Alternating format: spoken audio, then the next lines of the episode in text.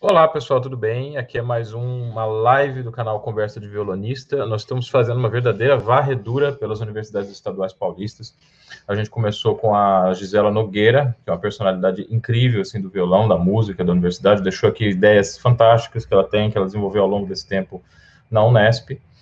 E ela tem uma, uma história de parceria com o Giacomo Bartoloni, que é, na verdade, o fundador do curso de graduação da Unesp. Nós estamos com ele aqui ele acabou de dar o, o de clicar aqui no, no, no, no link que eu mandei para ele e vou colocar ele ao vivo agora para a gente começar a conversar a respeito da trajetória, tá?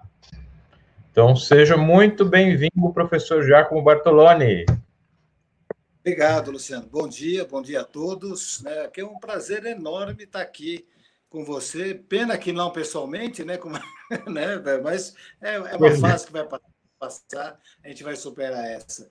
E, e mais é. essa, né? E, e mas ó, um, foi, assim, é um prazer muito grande estar aqui é, é, para bater esse papo aí com o meu grande amigo, que é você, Luciano Moraes. Muito obrigado, Jaco, muito obrigado mesmo. Assim. O canal, ele tá. A, a, a, intenção que eu tive quando, quando comecei a organizar esse canal foi justamente poder reunir uma série de informações para as pessoas, né, Jaco? Porque assim, a gente, eu acho que você tem uma certa concordância com isso que eu vou falar, né?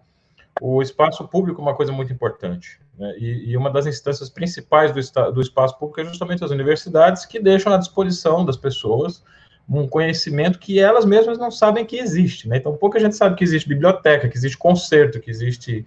Né? Então, assim, a Unesp é, é, uma instituição na qual eu trabalhei de 2013 a 2017, até o fim de 2017, como professor substituto. Substituindo quem? Substituindo você, né, que chegou no, na sua aposentadoria, um merecido, uma merecidíssima aposentadoria, depois de uma trajetória maravilhosa. E eu comentei. Sinal, é, é sim. Substituído, eu, muito bem substituído. Ah, hum. né, imagina, que... Não, imagina, você criou um campo de trabalho lá, né? É um, é um campo que as pessoas puderam aproveitar para aprofundar a experiência pedagógica, né? E, e esse curso, essa vaga que você criou, ela é até hoje assim uma das referências principais de ensino de violão no país inteiro, tá? Então, acho que seria interessante que a gente começasse conversando um pouco sobre a tua própria formação, né? Da onde saiu essa cabeça maravilhosa, que, inclusive, assim, só para finalizar nessa parte assim, da sua apresentação, porque o pessoal que está entrando aí precisa saber também o que perguntar, né? E assim, o, o, eu te acho um violonista especial por ter aliado a didática, a performance e a composição, que é uma coisa muito rara hoje em dia. As pessoas separam muito a parte do intérprete e a parte do compositor. E nós estamos aqui com o Jacomo Bartoloni, com, com, diante de um perfil que é assim bem parecido com o do Tárrega, de um SOR, né, que são pessoas que compunham também, além de toda atividade como performance. Né? Então, a palavra é tua, diz aí, como é que começou a tua história com o violão, como foram os seus mestres, a sua formação, como que se deu isso? Tá bom, então. Bem, eu, você sabe que eu, eu não gosto de falar muito, né? Eu estou sendo irônico, eu falo. Imagina. Eu mas você, a qualquer tempo, você me interrompe, você, você faz pergunta, tá? senão eu, tá eu começo a desembesto a falar e começa, né, aí não paro mais. Tá bom, a tá minha, bom.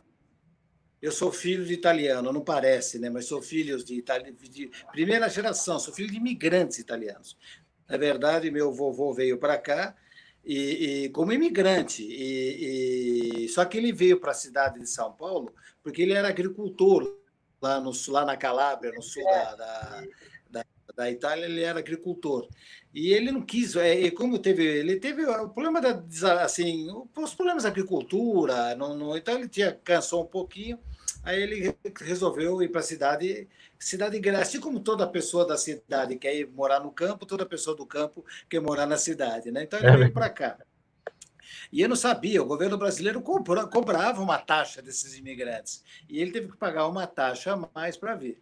E aí, meu pai e minha mãe ficaram lá na Itália, porque ele não tinha dinheiro para trazer todo mundo. Então, na primeira leva, primeiro ele mandou meu tio mais velho. Depois ele veio com a, com a, com a, com a minha avó, né? Meu avô, minha avó e minha outra tia que era solteira. Aí meu pai e minha mãe, que já eram casados, ficaram lá na Itália. Depois, um ano depois, ele, aí vieram todos, né? E para o italiano, é, a, a, formação do meu pai, é, pior que de, de, todo esse pessoal, é só minha tia está viva, o resto todo mundo já já já está em outra, outro outro plano, outra esfera, né? Inclusive o meu irmão mais velho, que ele foi, ele foi fabricado na Itália. Né? Ele foi Sim, fabricado o... na Itália. É o Carmo? 15 dias depois. Oi. Uhum. É o Carmo, o Carmo, Carmo, que é compositor, né? Felizmente, compositor, excelente pianista e percussionista, né? É, e ele e um professor de ele foi aluno nós somos alunos do Gramani né o José Eduardo Gramani que é uma lenda sobre a né, parte de rítmica então ele dava aula ele tipo substituiu o Gramani com, com, com, com, com perfeição é. E, e, então ele era um excelente professor de ritmo tanto que quando eu dava aula na Fundação das Artes aqui em São Caetano é, é, assim, eu não precisava me preocupar com a parte rítmica dos alunos, porque eles desenvolveram isso muito bem, né? E, e, o carro foi fabricado na Itália. Minha mãe chegou aqui, é, acho que 6 de fevereiro, e meu irmão nasceu dia 23 de fevereiro, nasceu 15 dias depois que, que eles chegaram. Nossa, eu, eu, eu, eu, imagino assim, porque a minha esposa, a minha esposa está grávida agora do nosso segundo filho, está de 37 semanas. Eu me imagino pegando, pegando, um, avião, pegando um avião, pegando um barco para se mudar de país não, mas foi tranquilo, foi tranquilo, porque quando chega na, naquela parte do lado da África, é, diz que lá o mar é uma tábua, assim, é, é, aí foi, a viagem foi tudo tranquila, a viagem foi muito boa, ela foi tranquila demais, que ela falou, foi assim, um, a, a, as, as únicas férias que ela teve, assim, foram, foram demorou 10 dias para chegar. Um cruzeiro, né, foi um cruzeiro. Inclusive o navio, os marinheiros falavam, senhora, faz uma força. Senhora, ela tinha 22 anos, né? né? É, para a época, né? Então, senhora, faz uma força para nascer no navio, né? Já tinha enfeitado todo o navio, já tinha tinham escolhido nomes. Né? Se fosse menina, o nome do navio era, era, um, era o nome de uma mulher, né? então ia ser o nome do navio. E se fosse menino, o, o comandante ia ser o, o, o padrinho e ia padrinho. ter o nome só que ainda 15, quando chegou, ainda 15 dias depois, só eu nasci aqui, né? E... Deixa eu te falar uma coisa, é interessante isso que você está falando, porque assim, a Itália, ela é um lugar, na história do violão, é muito importante. Grandes violonistas é. italianos, é, é, grandes violonistas históricos saíram lá da Itália, Carulli, Carcasso, Giuliani, você, a sua família tem alguma recordação, assim, de, de, de do violão fazendo parte desse caldo cultural na Itália? Não, o, não, por exemplo, lá no sul, onde, onde meus pais. É, na verdade, meu pai era romano, é que ele na guerra perdeu todo mundo, aí ele estava na praia, aí o que, que ele foi? Ele foi parar num convento. Então, uh, ele lembra de um tio muito alto dele. Bem, você vê com uma criança de, de 4, 5 anos, é. qualquer pessoa é muito. Todo mundo é alto pra caramba, né? Ele lembrava que era um, um, tio muito alto e lembra que ele levou ele até o, o convento porque estava vindo a guerra, né? Uhum. Só que ele perdeu todo mundo, ele perdeu contato com todo ninguém foi buscá-lo. Aí, tá. que, aí quando a guerra acabou, quer dizer, quando a guerra, meu pai era de 34, a guerra foi, acabou em 44, ele tinha 10 anos quando a, a guerra acabou, 40, 10 para 11 anos. Aí o que, que fizeram as freiras do convento? Ninguém, quem veio buscar, veio buscar. Quem não veio buscar, elas soltaram. Vão, vão, vão se virem, né? É, aí tá Felizmente, a besta lá do fascista assumiu, né? No, a, acabou de afundar a, a Itália. É. E é. com isso, eles assim. É, meu pai foi, aí estava na praia, lá na praia, é, a praia de Roma é como é, a praia em São Paulo, não é alguns quilômetros você chegar na praia. Uhum. E, e, meu pai estava dormindo na praia, era, era menor abandonado na praia. Aí um soldado que era lá do sul falou assim: Olha, o que, que você está chorando, menina? Eu não tenho ninguém, né? Eu não sei. É, como ele tinha, é, quando a guerra começou, ele tinha. É, em, começou em 36, né? Ele tinha dois anos, dois, três anos ele tinha. Né? Então ele falou, não, não, eu não sei. Aí o que, que aconteceu? Ele, ele, só que ele tinha os documentos, é legal que ele tinha os documentos. Bem, aí não sei esses detalhes, né? É, é, talvez acho que deixaram com os documentos, porque ele tinha certidão, eu tenho a certidão de nascimento do meu pai, eu tenho, né, ele tinha os documentos. Tá. Aí é, esse soldado trouxe, ah, vem comigo lá para o sul, eu estou voltando para casa, vem lá comigo para o sul e ver se arruma algum lugar para você ficar. E arrumou um emprego para ele, né, como tá, assim, um moleque trabalhando num sítiozinho do lado do meu avô. Pô, aí que ele conheceu minha mãe, que começou toda a história, né? Aí, então, e pai lá era a, a sanfona, o acordeão no sul da Itália, bem na Europa, toda a parte interior, eles gostam muito do acordeon, né? Tanto que meu tio, meu tio Carmelo, foi muito engraçado, né? Que, que aliás ele faleceu ano passado. ele contava o método de, de ensino do, do, do, professor lá da, da cidadezinha do, do sul da Itália. O, o, professor tinha uma régua, acho que de 50 centímetros de madeira, né? Aí o, aluno ia tocando ele pegava a régua e batia nos dedos, mas com força. assim, né? Nossa, Isso são os anos 40. Aí disse que os dedos ficavam tudo inchados. Isso meu tio contava, os dedos ficavam tudo inchados. Aí a semana seguinte ele não conseguia estudar direito porque os dedos doíam, né? E chegava na aula seguinte, apanhava de novo. Bem, conclusão, ninguém, ele não conseguiu formar nenhum aluno, esse professor, não se sabe por quê. Né? E, é curioso, também não conseguiu. Uma metodologia tão avançada, né? uma coisa assim tão. Né? Um, é. um, método pedagógico assim, tão interessante, não conseguiu formar nenhum aluno, que curioso. É estranho. Coisa da vida, né? E meu pai, e meu pai, por exemplo, ele, ele não chegou a acordeão, mas meu pai sempre gostou do violão. Agora, eu nunca perguntei para meu pai, inclusive, na escola, ele sabia ler partitura, né? Ah, Isso, para o italiano, música faz, para o europeu, de modo geral, música faz parte da formação da criança. É, ele, ele aprende matemática, aprende a língua e aprende arte, né? Música, é. principalmente, né? Sim. Aí meu pai sabia, ele falava as notas da linha são mi, sol, si, ré, fá, as notas do espaço, falar do mi. Ele, ele, é que eu perdi meu pai quando eu tinha 18 anos, foi em 75. Ah, perdi meu pai muito. É, coração, né? E, e é, também que ele teve, até que ele viveu bastante, né? É. E, então, e meu pai, eu lembro que nós éramos pequenos, é, é, o meu irmão mais velho, eu sou do meio, tenho minha irmã caçula, Roberta. Uhum ah, comprou um violão e deixou lá para ver se alguém se ligava, né? Mas nós éramos muito pequenos, eu lembro que a gente quebrou o violão. O violão deixamos cair, quebrou, não sei quem, quem foi, quebrou o violão, quebrou. Aí passou um tempo, aí meu pai sem dinheiro, porque era imigrante e tal, mas aí ele conseguiu trabalho aqui e tal, ele chegou um, um, determinado ano, ele falou: olha, esse ano eu estou com um pouquinho mais de dinheiro. Se vocês quiserem estudar música, então podemos procurar aula, vocês escolhem os instrumentos que vocês quiserem. E do uhum. lado da nossa casa, a gente morava na Moca nessa época. Eu era para Ipiranga e de Ipiranga para Moca. Né?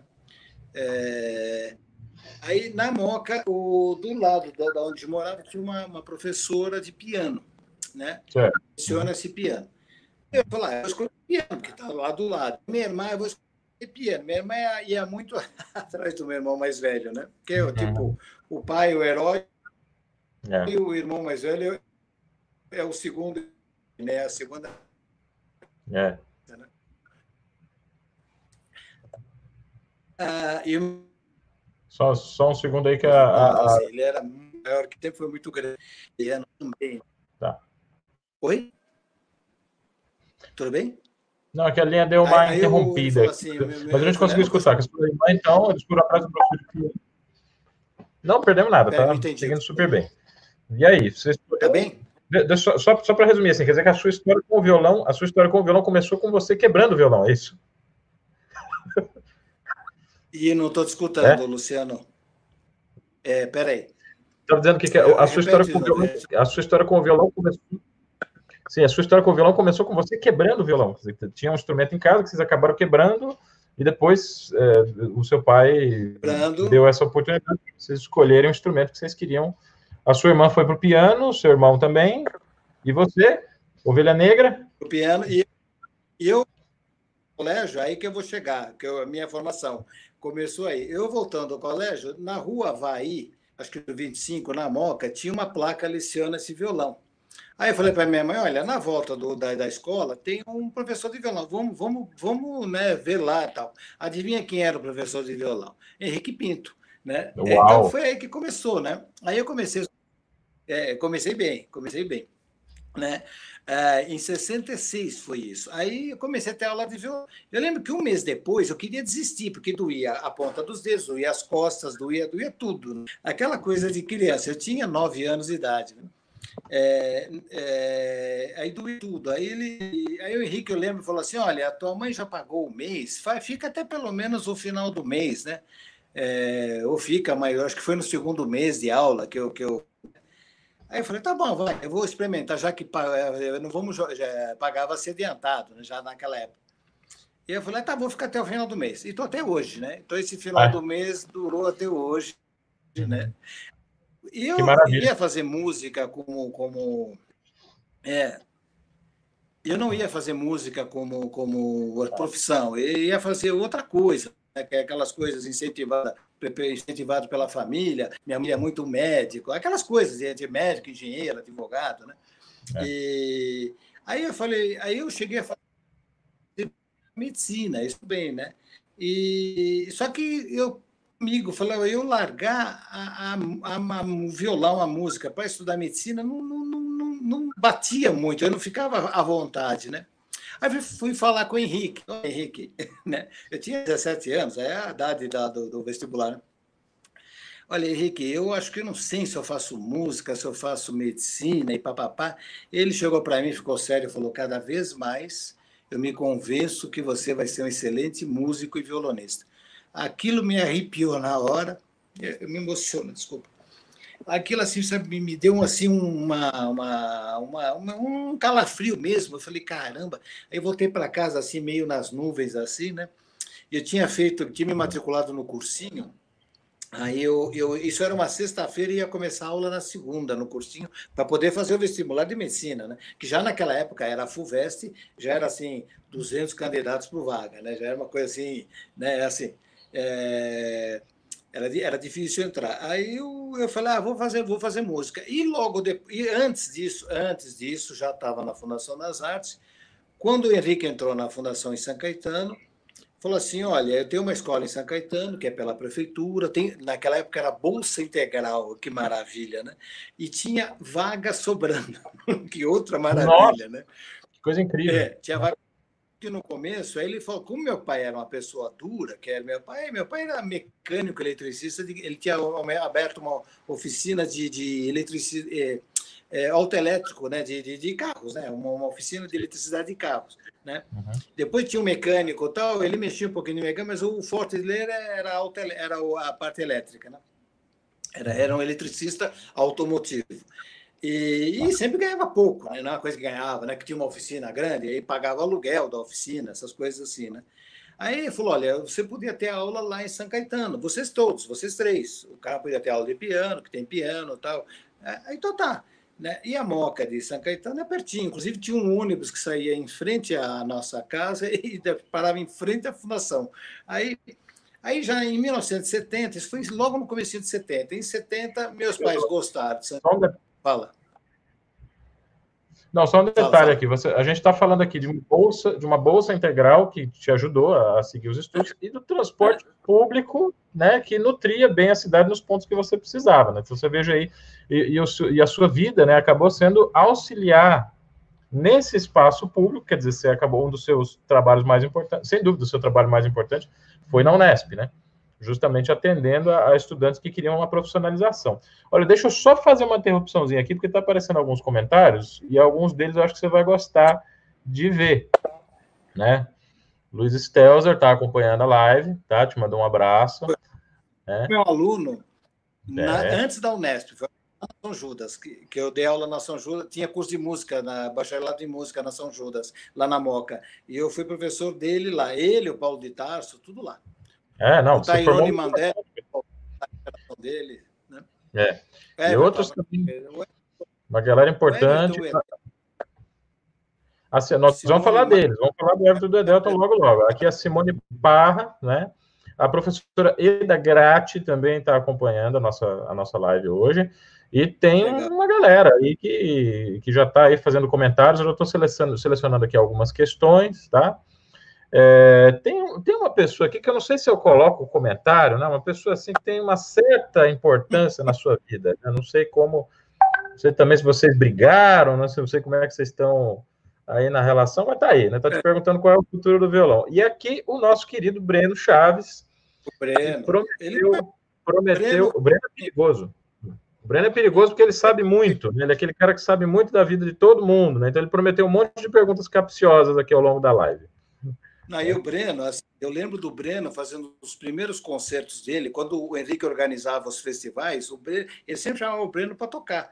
E o Breno é um excelente solista de violão. É que depois ele enveredou para a senda da, do, da, da, música de câmara, né? mas assim, ele era excelente solista, né? E, Mas ele é assim, muito bom. Bem no chão, vamos tomar um café no Maninho. É, bom, você, é, o Maninho acabou, né? Agora é uma lanchonete grande, né? É, mas era, era, uma lanchonete, era uma lanchonete do lado do, do Instituto de Artes lá no Ipiranga, quando era no Ipiranga. Né? Era o Maninho, era o bar do Maninho. Era, era um... É isso aí, Alcio. Fala, ah, o Fábio. O, Fábio perguntou qual é o futuro do violão. Assim, filho, eu estou mais o futuro do país no exato momento, né? Então, não sei se vamos ter futuro, né? É. É, não, não quero entrar em política, eu entrar em é. política, eu vou começar. É um, bom, é um bom jeito, não, mas é um bom jeito de começar, é um bom jeito de começar a falar sobre o futuro do violão, é falar sobre o futuro do país, né? O futuro das pessoas. Porque se tiver um é. país e tiver gente, aí o futuro do violão também acho que tem uma chance, né?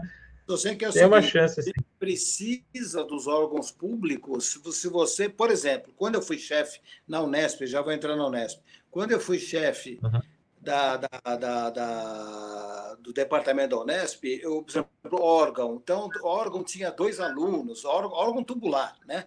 Tinha dois alunos, Ninguém um aluno. Isso, quem é que queria estudar órgão? Deixa, eu, deixa eu fazer o advogado do diabo aqui. Mas você vai criar um é. curso de órgão, quem é que vai querer tocar órgão? Isso é coisa para uma uma panelinha muito pequenininha de alunos. Já tinha o curso de órgão, e, e, e, só que tinha pouquíssima procura. E, e, assim, tinha gente que queria assim, ah, vamos acabar com o curso. Eu falei, olha, nem que tenha um aluno, acho que tinha três.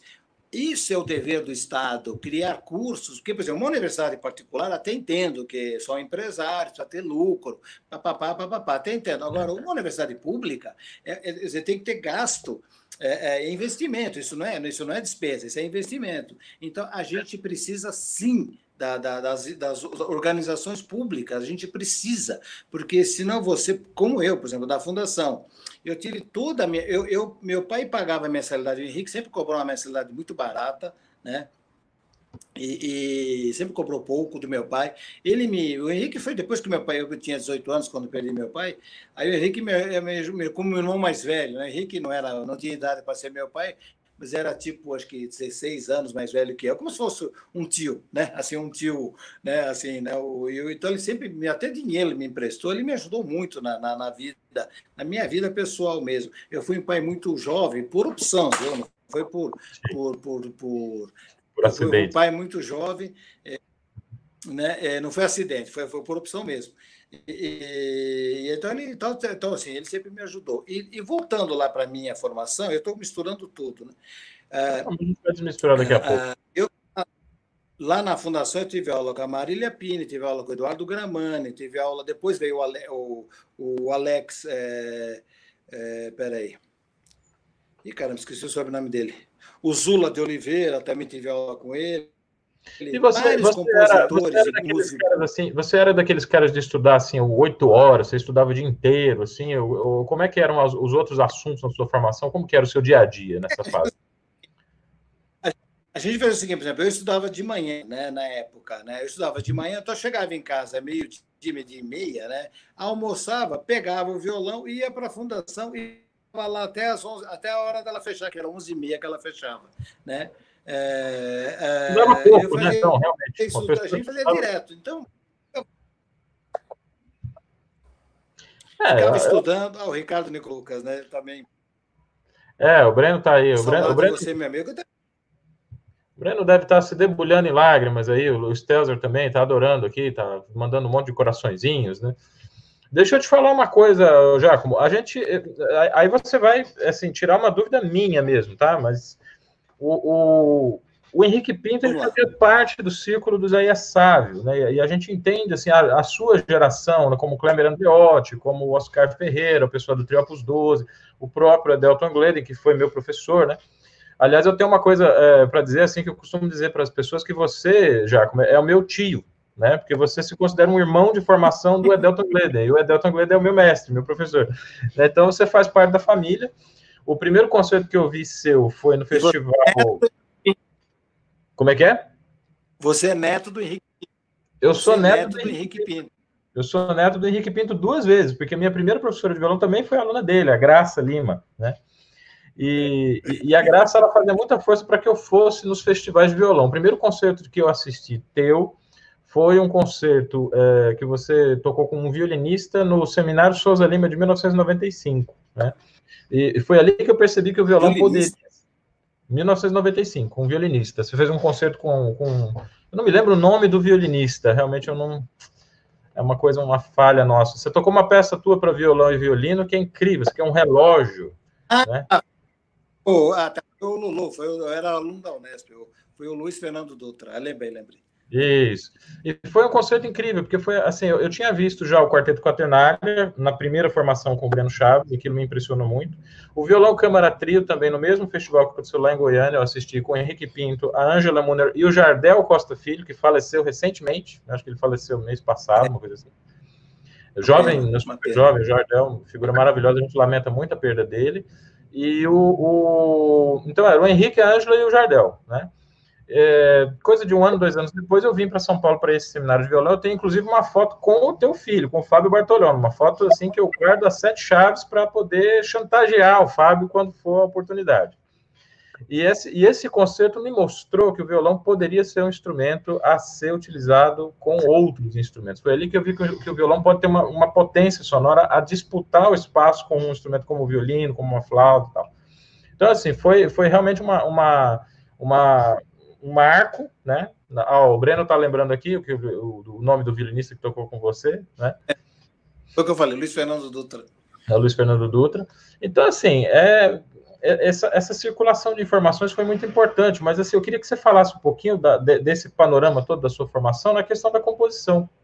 É, o, o teu, você nunca largou a composição realmente, né? Você realmente tratou a composição como uma coisa que não era só assim, o intérprete que faz aula de composição para aprender como se faz e entender a linguagem. Não, você é, é se tornou um compositor mesmo, né? Como foi? Eu não sei. eu acho que eu não sei se vou concordar. Eu, eu até brinco. Né? Eu acho que, por exemplo, o, eu, eu vou parafrasear o Mário de Andrade aí, né? Tá caindo o meu, meu, o meu suporte do celular. Não faz mal que tá torto. Tá bom, né? Tá bom, né? A imagem tá, tá boa. Ótimo. Não, você tá lindo. A luz tá ótima, tá uma maravilha. Pode ficar tranquilo. Então tá. É a luz natural, é a janela. Né? E, é e, a, a, como eu vou parafrasear o Mário de Andrade. O Mário de Andrade colocava assim: Uh, existiam os pianistas, né, que eram aqueles que tocavam, e tinha os pianeiros, né, aqueles que não eram assim, né, tão, né. Então, em composição, eu faço a mesma a mesma a, a referência. Eu, eu acho que eu sou um compositeiro, não sou um compositor. Um compositor compositor, para mim, por exemplo, não vou falar Beethoven, Bach, que não tem a menor graça, moça, né? Eu vou falar, por exemplo, Camargo Guarnieri, Léo Brauer, né, Radamés Nhata, esse pessoal são, esse pessoal é compositor porque eles têm uma produção sinfônica, eles têm uma produção para grupos de câmera grandes e tal, e uma infinidade de instrumentos. Eu sou que nem o Targa, como você falou, mas assim, é aquele cara que compõe para o instrumento. Né? Eu tenho uma única peça para piano, eu tenho uma peça para quarteto de flautas, eu tenho umas peças para percussão e uma outra coisinha assim para cordas e violão tal, mas assim, eu não tenho assim aquela produção é, é, diária como eu tenho no violão. Então, eu sou um compositeiro, né? Então, assim, eu faço umas coisas. Eu não tenho uma linha de. Se bem que no século XXI, achar uma linha de composição que nem moça, você escuta amor, você fala é moça, você escuta Beethoven, você fala é Beethoven, escuta bar, é bar, né? Você não tem dúvida, né? Quando muito, você não era. Não, mas eu acho que você, você falou. Tem, você tem uma linguagem musical, eu acho que você tem uma linguagem musical muito característica, assim. Quando você fez 60 anos, o seu filho, o Fábio Bartolone, organizou um festival em sua homenagem. Foram, acho que, três dias, não sei se um pouco mais, de, de concertos é, três dias onde a gente ouviu a sua obra praticamente toda. O Edelton fez uma execução maravilhosa da sua, suíte, da sua, da sua peça a elíptica, né? Elíptica. Como uma peça chamada elíptica. É, é, o, Edelton, o Edelton detonou, assim, a gente percebeu assim, porque o Edelton ele é, um, ele é, um, é um violonista que você, você, percebe muito claramente quando ele pega a coisa assim para valer, né? Então ele fez um estudo extremamente aprofundado sobre. E, e eu, eu acho que tem estilo eu acho que você tem um estilo muito bem caracterizado, sim. A gente ouve as suas coisas, depois de ter ouvido a obra inteira, eu falei, não, ele tem uma, uma personalidade muito bem definida como compositor. É, eu, eu gosto muito do Brauer, eu sou fã do Brauer. A primeira vez que eu escutei Brauer, eu fiquei assim babando e, e foi elogio a, a dança, do, o bloco dela, dela dança do Brauer. Eu fiquei assim babando. o Álvaro Pierre, no festival lá em Porto Alegre, isso foi em 75, uhum. e eu falei, que que é isso? É, e aí eu, eu, eu assim, e, e tem uma outra canção, uma coisa mais romântica, assim, uma coisa mais, mais leve, né? É compositeiro, uhum. o Fernando é compositeiro mesmo, né? Eu não sou é, compositor, eu sou compositor, né? Gostou da, é. da, expressão aqui, mas o, mas o, o Breno está dando outro testemunho aqui. O Breno está tá trazendo a memória do, do, professor Henrique Pinto. O compositor, é. é. uma é, admiração. Eu, eu, não é falsa modéstia, né? Eu não é falsa modéstia, mas, por exemplo, se, se, se desse dinheiro, né, composição desse dinheiro, talvez eu me dedicasse mais. Né? Como eu tinha claro. que dar aula, como eu tinha que fazer outras coisas. Por é. exemplo, na Unesp, eu peguei vários uh, uh, uh, postos administrativos porque tinha remuneração. Né? Não é porque eu gosto de, da parte administrativa, né? Muito pelo contrário, eu gosto, eu sou um artista, eu gosto de fazer o trabalho musical tal, né? Mas eu pegava isso exatamente porque o tempo que eu podia estar compondo, eu estava lá como chefe de departamento, como, como vice-diretor da unidade, coisa assim, né? Uhum. Que era para poder assim melhorar a, a, a, minha, a minha renda e também da minha contribuição nessa parte administrativa. É, é, eu acho, eu acho e... importante que as pessoas romantizam muito a trajetória dos grandes mestres, né? E, e às vezes a gente tem que entender assim, olha, os que fizeram o que fizeram porque é claro que tem uma dimensão assim, fazer bem aquilo, né, e aproveitar as oportunidades que vocês tiveram de trabalho, de renda, de ter uma vida digna, mas usar isso de maneira a alavancar as oportunidades para outros músicos. Eu acho que quando você compõe uma peça para violão, você está criando trabalho. Quando você cria uma vaga na universidade, você está criando trabalho. Quando você defende a universidade pública, você está criando um curso onde as pessoas possam estudar, você está defendendo uma comunidade, né, defendendo as atividades de uma comunidade. Né? Olha só, o Breno trouxe uma questão aqui. É, você... não, você tem razão. É, mas assim, eu, eu quando me ponho, porque nem o Fábio, o Fábio quando entrou lá, quando ele fez doutorado lá, lá com o Frank Kunz, lá, lá nos Estados Unidos, uhum. falou, pai, alguém foi tocar no começo e, e, o pai era compositor e escreveu a peça para o violonista. Acho que era um europeu, o menino era, não lembro se era um francês, ou inglês, acho que era um francês. Hum. Aí o Fábio falou, pai, você me escreve uma, uma obra para eu poder tocar no meu exame de formatura? Eu falei, escrevo. Mas ele falou, mas eu queria uma obra grande, né? tipo uma sonata, uma suíte, um tema, uma coisa grande, não um estudinho. Eu falei, eu não sei se eu tenho capacidade para tal, né? Vamos lá. Aí foi passando o tempo, eu sou enrolado, eu não fui fazendo, tal, tal. De repente eu falei, Fábio, é, é isso mesmo, Breno, imagina o Álvaro, é, é, é, você imagina, né? Uh, o melhor aluno do Sábio, um dos, né? Ele e o Eduardo Neves. É. Uh, do Sábio, não, do Eu Calevar, desculpa. Aí o, o uh, eu, aí eu, falei, aí eu falei, Fábio, quando é que eu tenho que fazer a tua peça mesmo? Ele falou, ele adiantou tudo, ele ia ficar quatro ou cinco anos, ele acabou ficando três anos e no final do terceiro ano, ele falou, pai, eu me formo o ano que vem. E eu falei, tenho que escrever a sonata, né? E eu lembro que tinha feito assim quatro pequenos motivos. Eu fiz, por exemplo, a homenagem ao Brauer. Inclusive, ganhei o concurso de composição lá em Porto Alegre, papapá. E eu, mostrei para o Brauer. Na época era de Tirambo a Brauer, só que a Record tirou o. Nós estávamos em plena ditadura, né, que é uma maravilha, a ditadura. Uma maravilha, não, não é, não. não é, nem, nem, nem, ironicamente eu quero falar.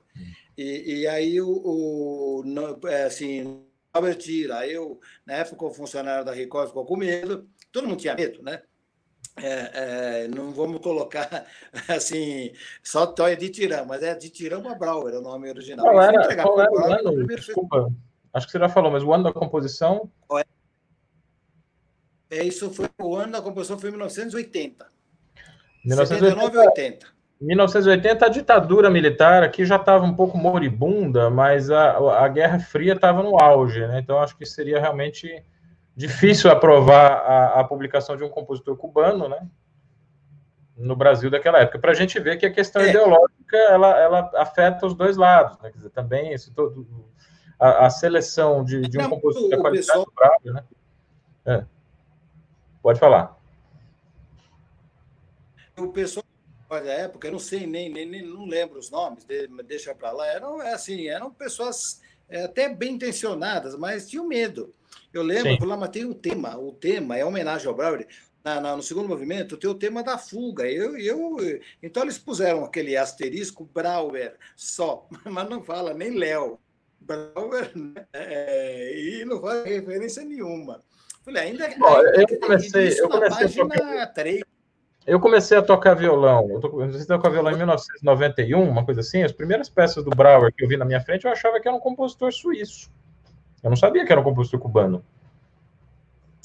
É, pelo, pelo nome, né? É, é né? E quando o Brauer a primeira vez, falei, meu Deus, imagina aquele nórdico, né? Assim, aquele cara alto, é. assim, loiro, né? Então ele é baixinho, moreno. Quer dizer, é, assim, é, é, legal, né? É, é, é, o anti.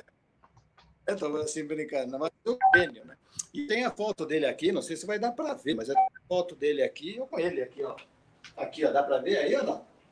Não, também. Ah, dá. Quer dizer, dá para ver? Facilitaria se você chegasse a câmera mais perto, mas aliás, que painel maravilhoso, hein? Puxa vida. Pode? Aqui, ó. ó. Eu tomando vinho Tower e o na minha, minha, minha, meu ombro, viu? Dá para ver, sim, dá. É impressionante, é. Olha, você fez mais estragos aqui, o Luiz César está comentando aqui. O primeiro impacto que eu recebi com o violão foi um concerto do Giacomo no MASP em 1984. É o que eu falei, quero isso para minha vida. Então tá aí o depoimento do Luiz Stelzer, né, que o Giacomo, o professor Giacomo Bartolini também foi um, deu um pontapé inicial aí na carreira do Luiz Stelzer como músico.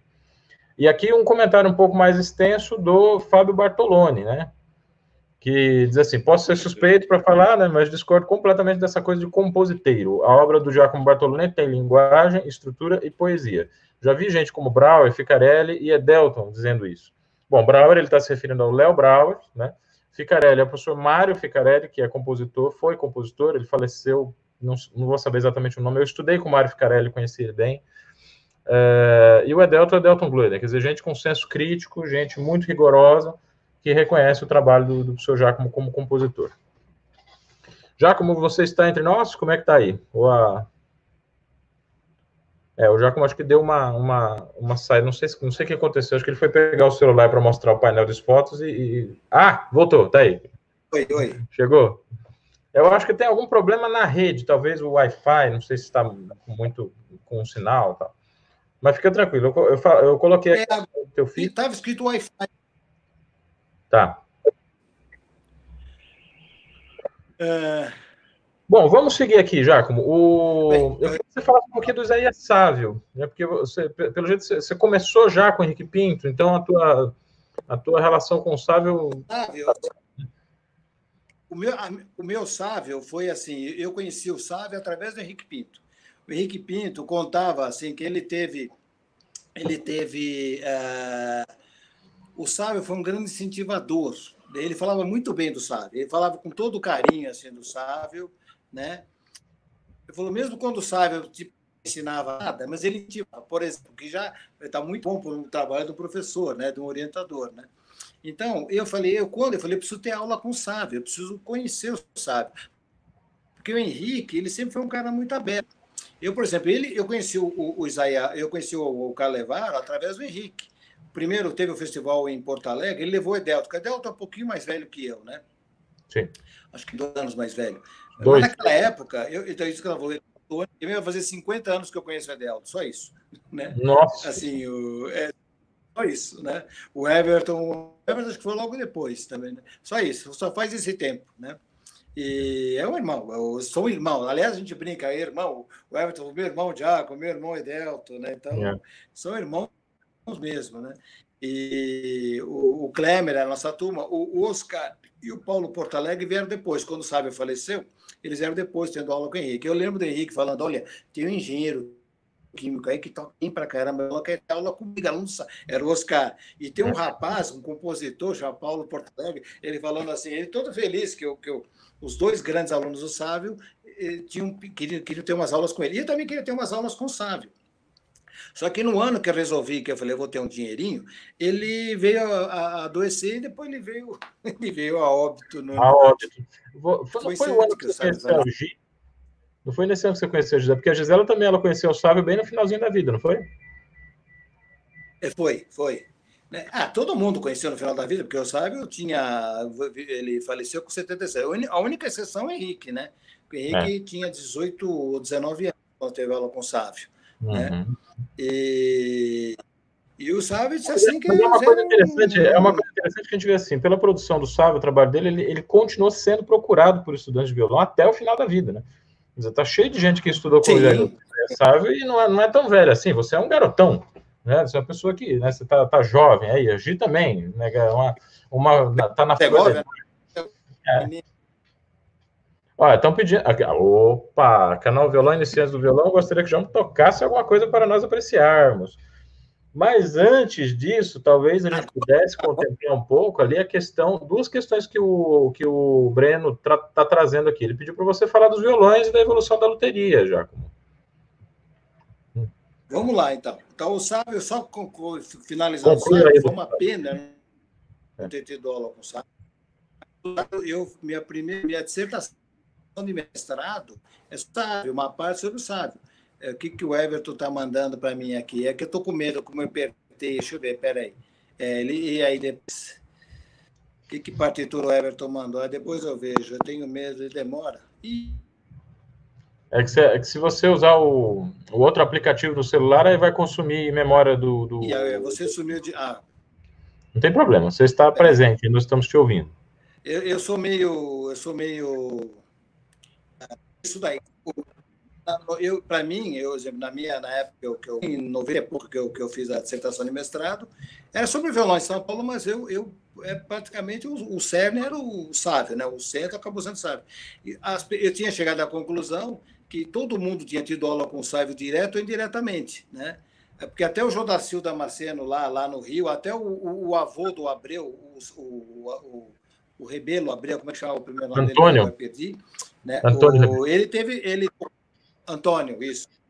Antônio Rebelo Abreu. Ele teve aula com, com Antônio Rebelo, né? Abreu é, é, é o Rebelo.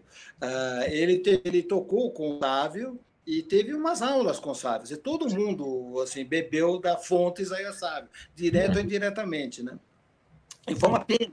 O Paulo Porto Alegre está com carinho, porque o Paulo já teve já no final, ele, ele, ele ficou até o final da vida do Sávio, né? Diz que era uma pessoa assim fantástica.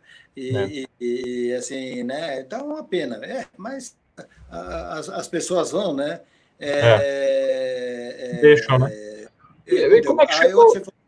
E como é que chegou a Unesp na sua vida? A Unesp fala, fala. Foi... E a Unesp? Como foi o, o teu caminho até chegar no curso de violão da Unesp? Já tinha curso de violão lá? Como foi o processo? Não, foi o seguinte, eu eu acabei fazendo a FAAM na época, porque não tinha curso público de violão em São Paulo. Isso pelo, pelo passado, aquelas coisas, um pouco de discriminação, um pouco de disso, um pouco daquilo, não vou entrar nesses detalhes, né? É, mas, assim, tinha reflexo aqui direto em São Paulo, né? É, é, eu assim, de repente, aí o Mário Frungilo, que é um percussionista e violonista, foi aluno do Henrique também, é, acho que falando do Sário também, né?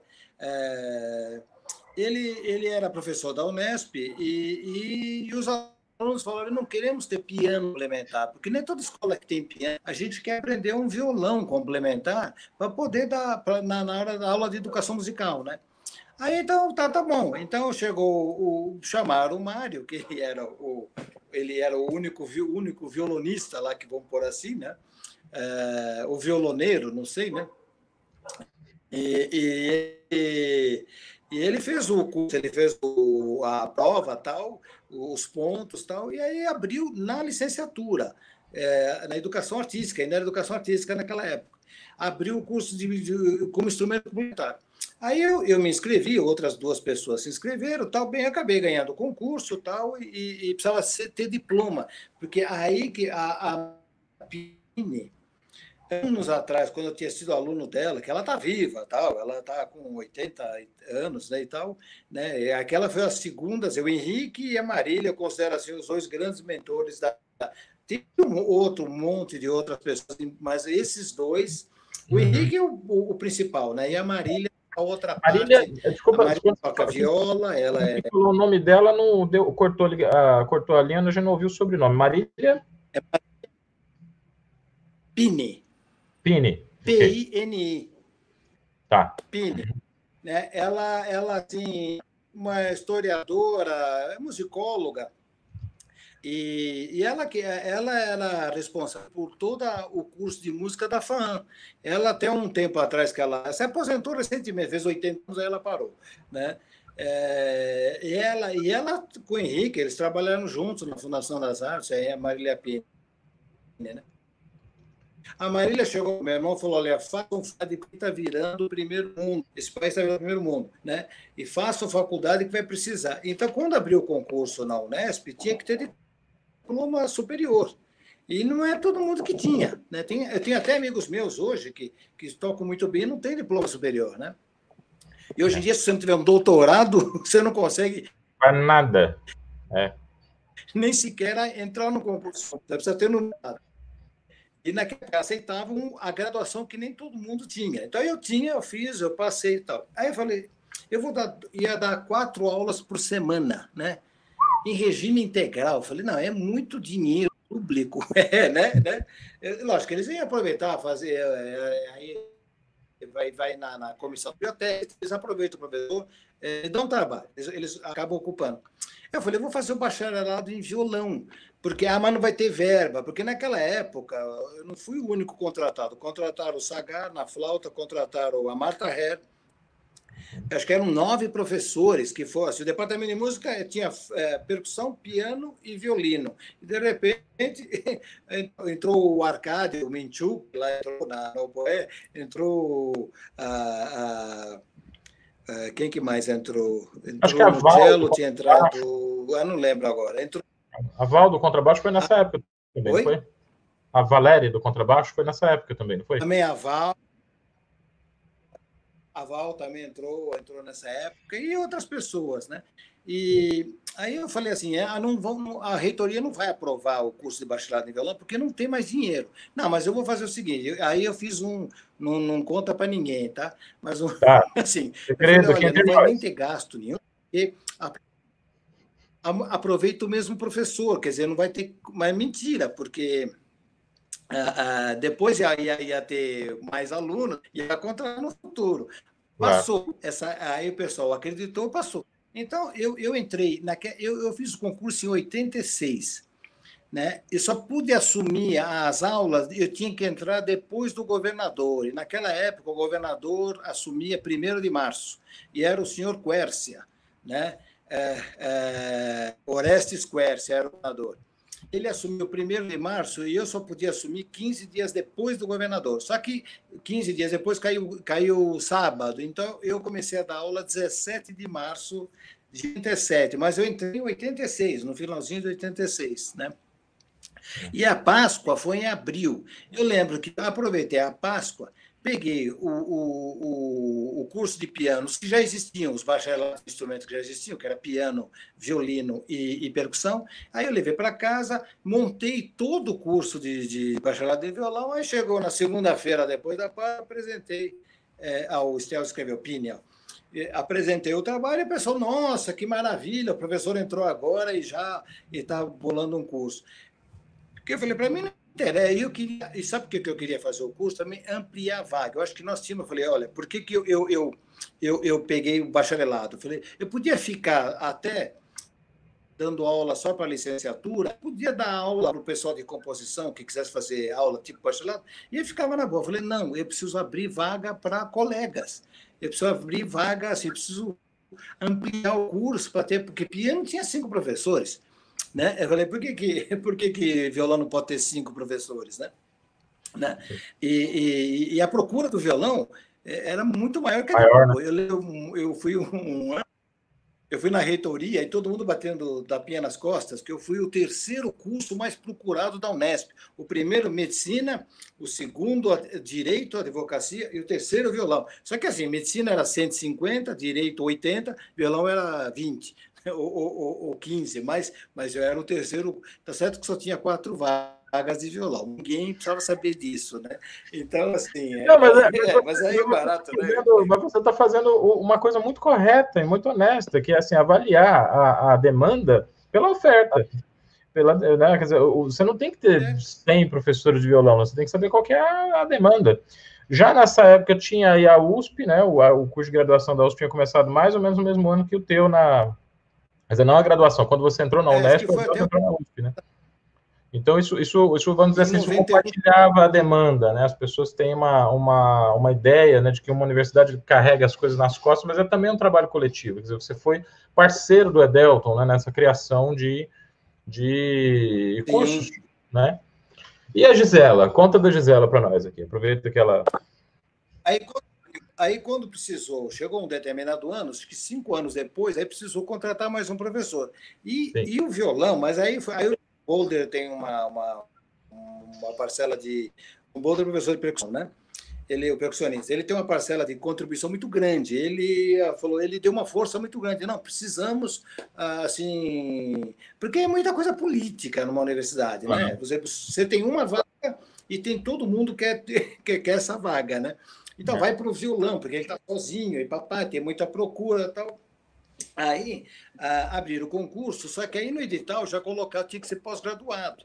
E aí eu acho que até a Gisela foi a única candidata inscrita, né? Mas eu fiquei tão feliz, porque a, a Gisela, eu lembro da Gisela quando nas audições lá do, do Henrique lá atrás. Ela, apesar de ter sido aluna do Sávio, ela também teve aula com o Henrique Pinto, né? E assim, e eu falei, ótimo, e eu sabia que a Gisela tinha ficado, acho que seis anos na Inglaterra. Eu falei, ela, ela vai trazer muita informação boa aqui para nós, né? vai ser assim uma, uma maravilha, né? Eu lembro que assistia, eu fiz parte da banca, né? Pra, pra... E eu lembro que ela tocou a, a 2997 de bar. Assim, você imagina, assim, ela, tocou, é, ela tocou isso, e tocou, e tocou bem. Né? Tocou os prelúdios do Ponce, aquele, não tocou os 24, acho que tocou 22 ou 23, né? É, assim, ela fez uma excelente prova, né? Falei, olha que maravilha, nós temos uma pessoa de peso na, na Unesp. Né? E aí depois a gente começou a combinar assim, né? É que no começo entrava o aluno comigo e ficava comigo, depois entrava com ela e ficava com ela. Aí o que aconteceu? Não, vamos inverter. Os alunos começaram, os alunos mesmo falaram, eu tenho umas aulas dela, os alunos da Gisela, aí nós a fazer assim, é, um ano com ela, um ano comigo, um ano com ela, um ano comigo. Aí, aí, aí ficou legal, porque aí todo mundo tinha aula com os dois, né?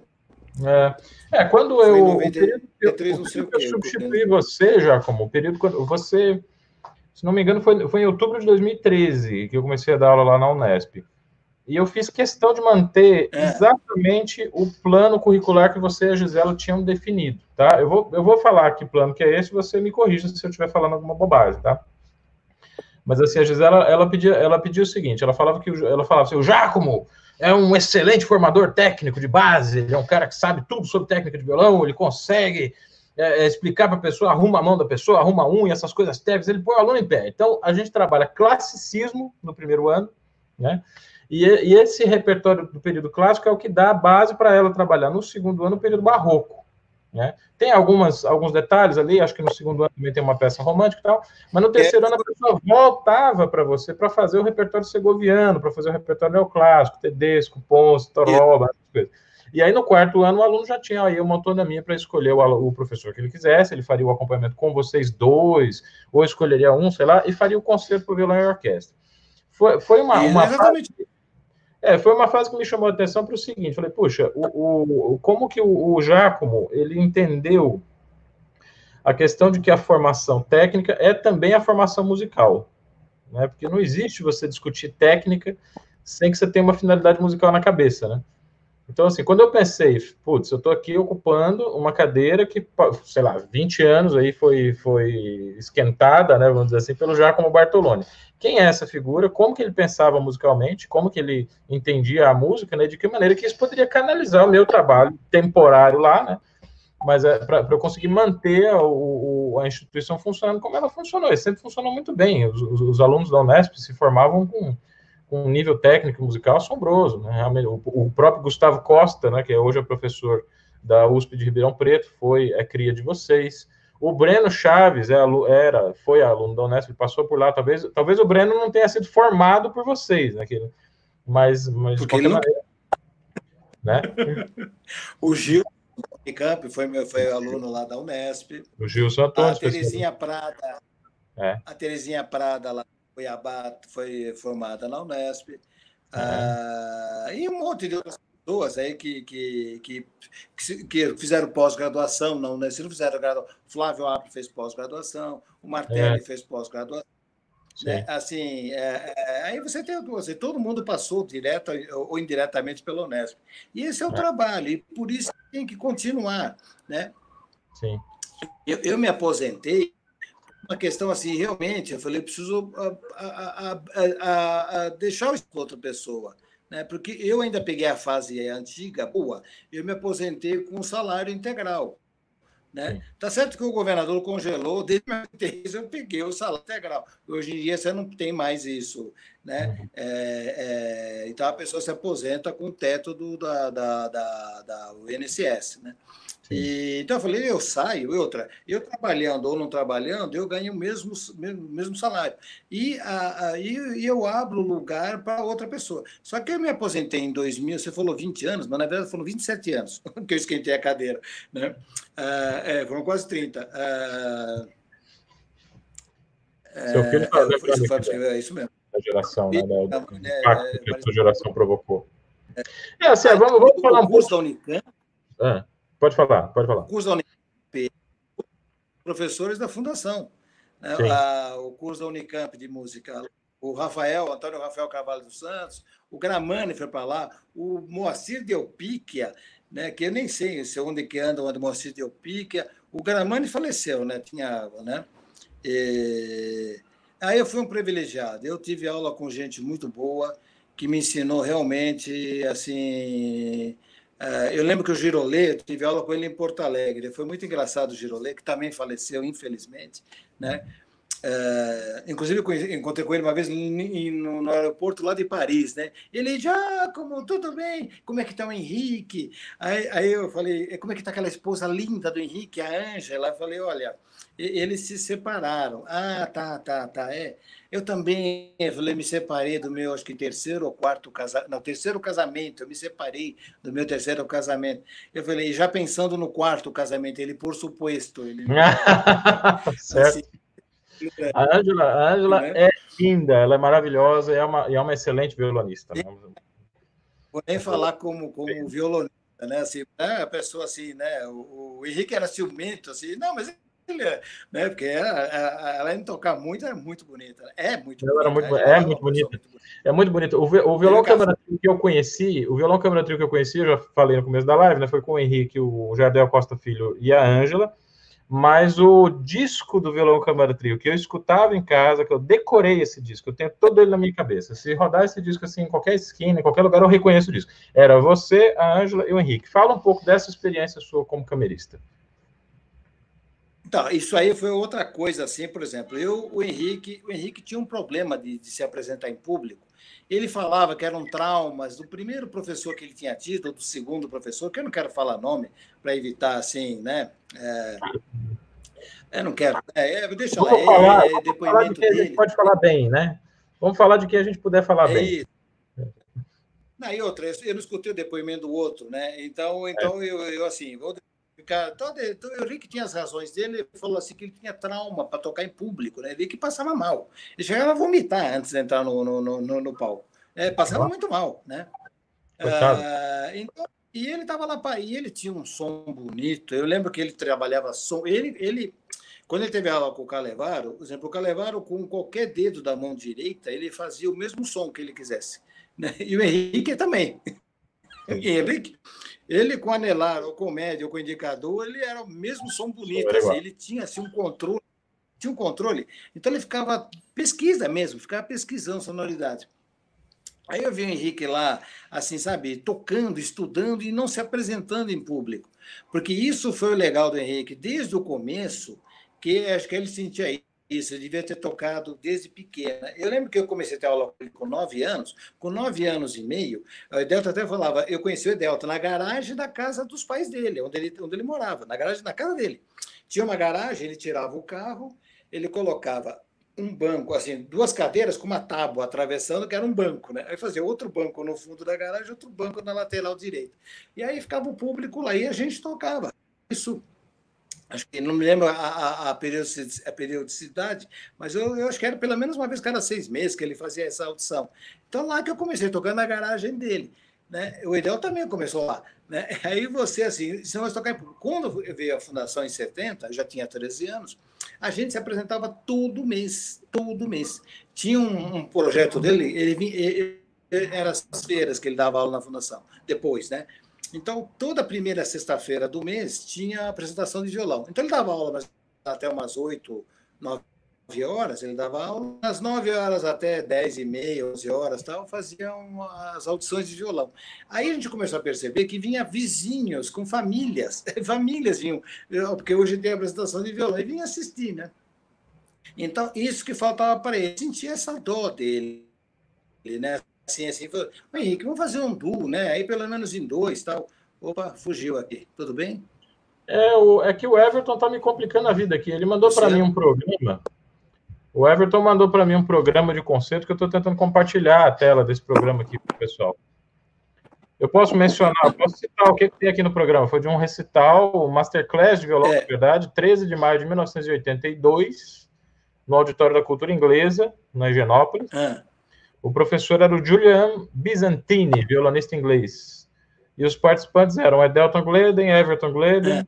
Isidório Cordeiro de Souza, Tadeu do Amaral, Ricardo Lopes Garcia, a Ângela Munir, que a gente acabou de mencionar, a professora Gisela Nogueira, a Cristina Zuma e você, Giacomo Bartoloni. Seu nome, inclusive, está escrito errado aqui com J, J-A, Giacomo Bartoloni. Né?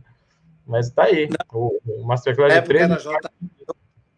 O Everton que enviou esse programa. Ah. Meu pai, quando foi me inscrever, é Byzantine, né? Ele foi aluno, eu não gostava muito do Byzantine. Byzantine. Ah, mas tudo bem. Né? É, ele, tinha, ele falava, fui aluno do Julian Brim. Então, assim, era um cara, um cara político, eu não vou falar mal, não, deixa para lá. Né? Ele, ele, assim, ele não. Ah, o meu nome, meu pai, quando foi me batizar, meu pai, ele queria me pôr nome de Mário, né? É, ele queria me pôr nome de Mário. Aí, no, no, não, aí a minha avó, não, mas tinha o tio, tio Giacomo, que, que era irmão dela, né? Aquela coisa dos antigos, põe o nome do, do, do, do, dos tios tal, né? ou dos, dos mais velhos para homenagear. E Giacomo é, é Tiago, é nome comum, né? A tradução seria Tiago, né? Aí, tá bom, vai, vai, vai. Ele, é, é, eu de novo. Eu posso falar? Não, tô, a gente está aqui, estou te acompanhando. Pode, pode seguir, o som está normal. Só que a gente está compartilhando a tela aqui do, do, desse Masterclass do Byzantine aí. Consegui achar o jeito. É, foi o professor Everton Gleito tá, então, que enviou esse documento. Para você ver que essa, essa galera realmente então, andava aqui, junto. Aqui... aqui nesse programa estão algumas das pessoas que fizeram a, a história do violão em São Paulo e até fora de São Paulo. O Tadeu está em Curitiba, não é? Ou Santa Catarina, uma coisa assim, não? É.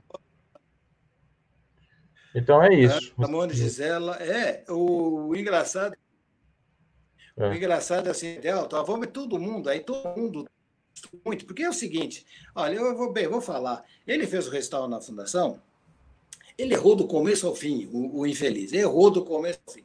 No final, ele tocou o Pelúdio dos Vilobos, aí ele tocou bem. A única coisa que ele tocou assim muito bem e tinha, na época, a, a, a, diretora da cultura inglesa, que acho que era a Marion, e ela, é, ele me falou que tinham violonistas, e por isso que ele não estava muito bem. Eu falei, mas é normal, né? Num restauro de violão, terem violonistas na plateia.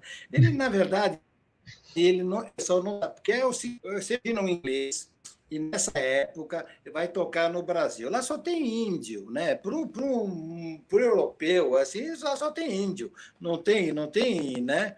Aí é. os caras vinham em São Paulo e viam, nossa, que metrópole grande, né? Então os caras viram, ah, eu vou tocar qualquer coisa lá e passa. Uma vez lá, a fundação, principalmente, vi um violonista pela Funarte, e ele chegou assim, chegou também, não, não estudou nada. Sabe quando o cara não se prepara e faz qualquer coisa? No Sei. camarim, a gente foi lá falar, não, vamos, vamos aguentar, né? Vamos é. falar com o cara. Aí o cara, vocês são violonistas? Eu falei, deixa eu me ah, sou Giacomo Bartoloni, isso aqui é Henrique Pinto. Quando eu falei Henrique Pinto, ele começou a gaguejar. Quer dizer, o cara nunca esperava que na, na São Caetano, isso nos anos 70, ia ter o Henrique Pinto na, na, na, na plateia. Então, é aquela história, né? Você, eu falo para meus alunos, você na, na aldeia indígena, você se prepara, porque o público merece todo o respeito. Você tem que tocar claro. fazer um trabalho bom, né? Não, e, aliás, os indígenas. Os indígenas acho que tem muito mais condição e... de avaliar o que é um bom violonista do que nós, né? Imagina o ouvido que esses caras não devem ter.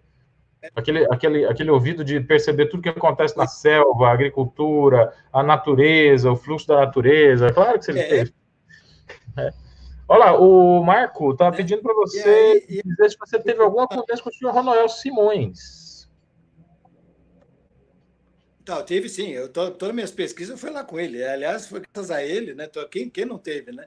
Mas só hum. completando o Byzantine. Aí o Edel falou: olha, Jacob, vamos esse cara e vamos estudar. O Edel tocou Espiral Eterno, eu toquei Elogio à Dança, o Ever tocou a Suite 997 de Bar. E, e foi tudo assim. e a gente estudou pra caramba, né? Regaçaram. Para esse cara, no Brasil tem toca violão, né? Eu lembro que eu, eu to, o Edel tocou Espiral Eterna, ele muito bem, nada a acrescentar, parabéns. Eu toquei muito bem, nada a acrescentar. E assim com todo mundo. E muito bem, parabéns, nada a acrescentar, né? É, ah, ah. Ele assim, né? Esse foi a figura, né? Então, nós tínhamos isso de. de da, não era nem competição, né? mas sabe, todo mundo teve essa formação boa. Formação de, de, de músicos. O Edel também conviveu na Fundação das Artes os que não conviveram eh, foram indiretamente, porque você tinha pessoas assim que não eram da área de violão, mas assim que eram da área de musicologia ou, ou, ou, ou outros estudos. E, e, a pessoa era um outro tipo de relação, e era uma coisa assim mesmo, mesmo forte, né? Uhum. Então, esse tipo de coisa que ajudou muito, né? E a gente formou uma escola assim, a FAAN era a fundação, a Unicamp é a fundação, a Unesp já não teve tanta influência assim, nem a USP, mas muita gente que estudou na fundação está lá. Né? Já o Delton, ele, ele, não chegou a estudar, mas ele conviveu uma boa época na Fundação das Artes, que o Henrique trouxe ele, né? E, e assim por diante. É, é, e esse tipo de trabalho né, que, que, que, eu, que, que, que fortalece, esse, esse, foi, essa foi minha formação. Né? E outra coisa, dar aula para os alunos é uma coisa assim, muito interessante, porque realmente é, é, o Breno escreveu o cara. Não, na verdade, assim, foi mais coisa de moleque, né? Pô, a gente ficou ofendido, né? O cara tá pensando que nós somos o quê? Nós somos, somos, somos assim, nada, né? Que ele depois falou para o Henrique, isso o Byzantine, falou para o Henrique: olha, teve países que eu fui tocar, teve lugares que eu tive que ensinar as pessoas como colocar a mão direita no instrumento. Você como colocar a posição da mão esquerda. Quer dizer, o pessoal muito iniciante, né? Ele achou que São Paulo fosse igual, né? É, e, e, então eu vou tocar qualquer coisa para ele, e aquele jeito. É, eu, eu, acho que assim, eu acho que é uma, aquela coisa. Mas isso é um pouco culpa. Não sei de quem que é a culpa exatamente, mas é curioso assim que o Sérgio Abreu teve vários contatos com o Julian Brin, né? Então, assim, se o Byzantine teve contato com o Julian Brin, certamente ele já ouviu falar, ele tinha ouvido falar do Sérgio Abreu. Não, não, e ele. Realmente ele estava ele devia ter o seu valor, assim, ele era uma, pelo período 2 dele, ele é um cara que tinha um domínio técnico musical. Eu acho que foi falta, foi preguiça de trabalhar mesmo. O repertório é tipo assim, eu vou É, não, mas essa, isso é uma coisa. Olha, Jarco, agora você tocou num assunto super importante aqui, é um tema muito importante esse, assim. A pessoa pode ser a sabe, a sumidade. Se ela deixa de estudar, ela não vai conseguir realizar um bom trabalho. Essa é uma característica da nossa profissão, né? Que você tem sempre que estar. Tá, é, ah, e Estudando. tem pior, é, o, a, o público. Eu vou contar outra passagem. Eu não vou contar, vou contar os milagres, mas não vou contar os santos, tá? Você já veio tocar aqui em São Paulo e tinha uma, uma pessoa amiga minha falou assim: Olha, eu vou ter um masterclass, eu vou, vou tocar para o Sérgio Abreu amanhã lá, porque o Sérgio Abreu, você falava aula, ele simplesmente né, fugia correndo, né? Eu falava, Sérgio, me dá. Eu, eu, eu é. dica para o Sérgio Abreu, assim, em pé no corredor. Sérgio, tem essa passagem da suíte é, um de ele não faz isso, ele assim, ele dava, ele dava um monte de dicas, um monte de aula, mas não era aula. Se você falava aula, ele fugia, né? né? Eu aprendi muito com o Abreu, sem falar, assistir os concertos, que eu tive, assisti, eu tive esse privilégio, três concertos ao vivo dos irmãos Abreu, né? É, é, que realmente era uma aula. Qual que, qual que, era a sua impressão? Qual era a sua impressão, assim, dos irmãos Abreu, do Sérgio Abreu tocando? Era, vão falar, era o paraíso, era assim, não, não parecia real, né? Não parecia real. E eu assisti depois o Abreu na Fundação das Artes, quando o Henrique organizou, ele tocou solo na Fundação das Artes. Eu Abreu assim, do lado, assim, sabe? Aí, aí tete a tete, né? Porque no MASP, quando escutei uma vez, lá em Porto Alegre outra vez, assim, eram, eles eram um pouco distantes ainda, porque vai para o camarim, tem um monte de gente. Agora, na fundação, era uma coisa íntima, né? E o Henrique sempre foi fã, né? Era fã do Sérgio Abreu, assim, bem, quem não é, né? Quem, quem não é fã do Sérgio Abreu, né? E o Eduardo, é que o Eduardo era meio assim, meio, meio, meio, meio não muito introspectivo, tá? Então você não. Eu lembro no, no MASP, a mulher falando com ele, falando com ele, falando, falando, falando, falando, e ele só fazia assim. Não, só, só isso. Foi o que tirou dele, né? Ele nem falou uma sequer ele abriu os lábios para falar uma palavra. É só sim e não e muito discreto, assim. Só. A mulher falava, falava, falava. Uhum. Então, a, a, o, o Sérgio foi esse trabalho. E o Sérgio, ele foi logo no começo que ele parou o duo e, não assim não foi um o conselho dele não foi nota mil foi nota é, 100 sabe nota 10 e esse amigo que falou assim olha eu vou ter aula vou tocar para ele amanhã chegou no final do concerto e ele deu umas erradinhas tal e foi um concerto que ele tocou com o Norton, lá, lá no Teatro Municipal de São Paulo. Só que eles fizeram, não sei se foi problema de avião, um chegou do Sul, ele veio do Rio, se cruzaram no palco e tocaram. Né? Assim, acho que não, não sei o que aconteceu, só que assim, sem esquentar, sem nada.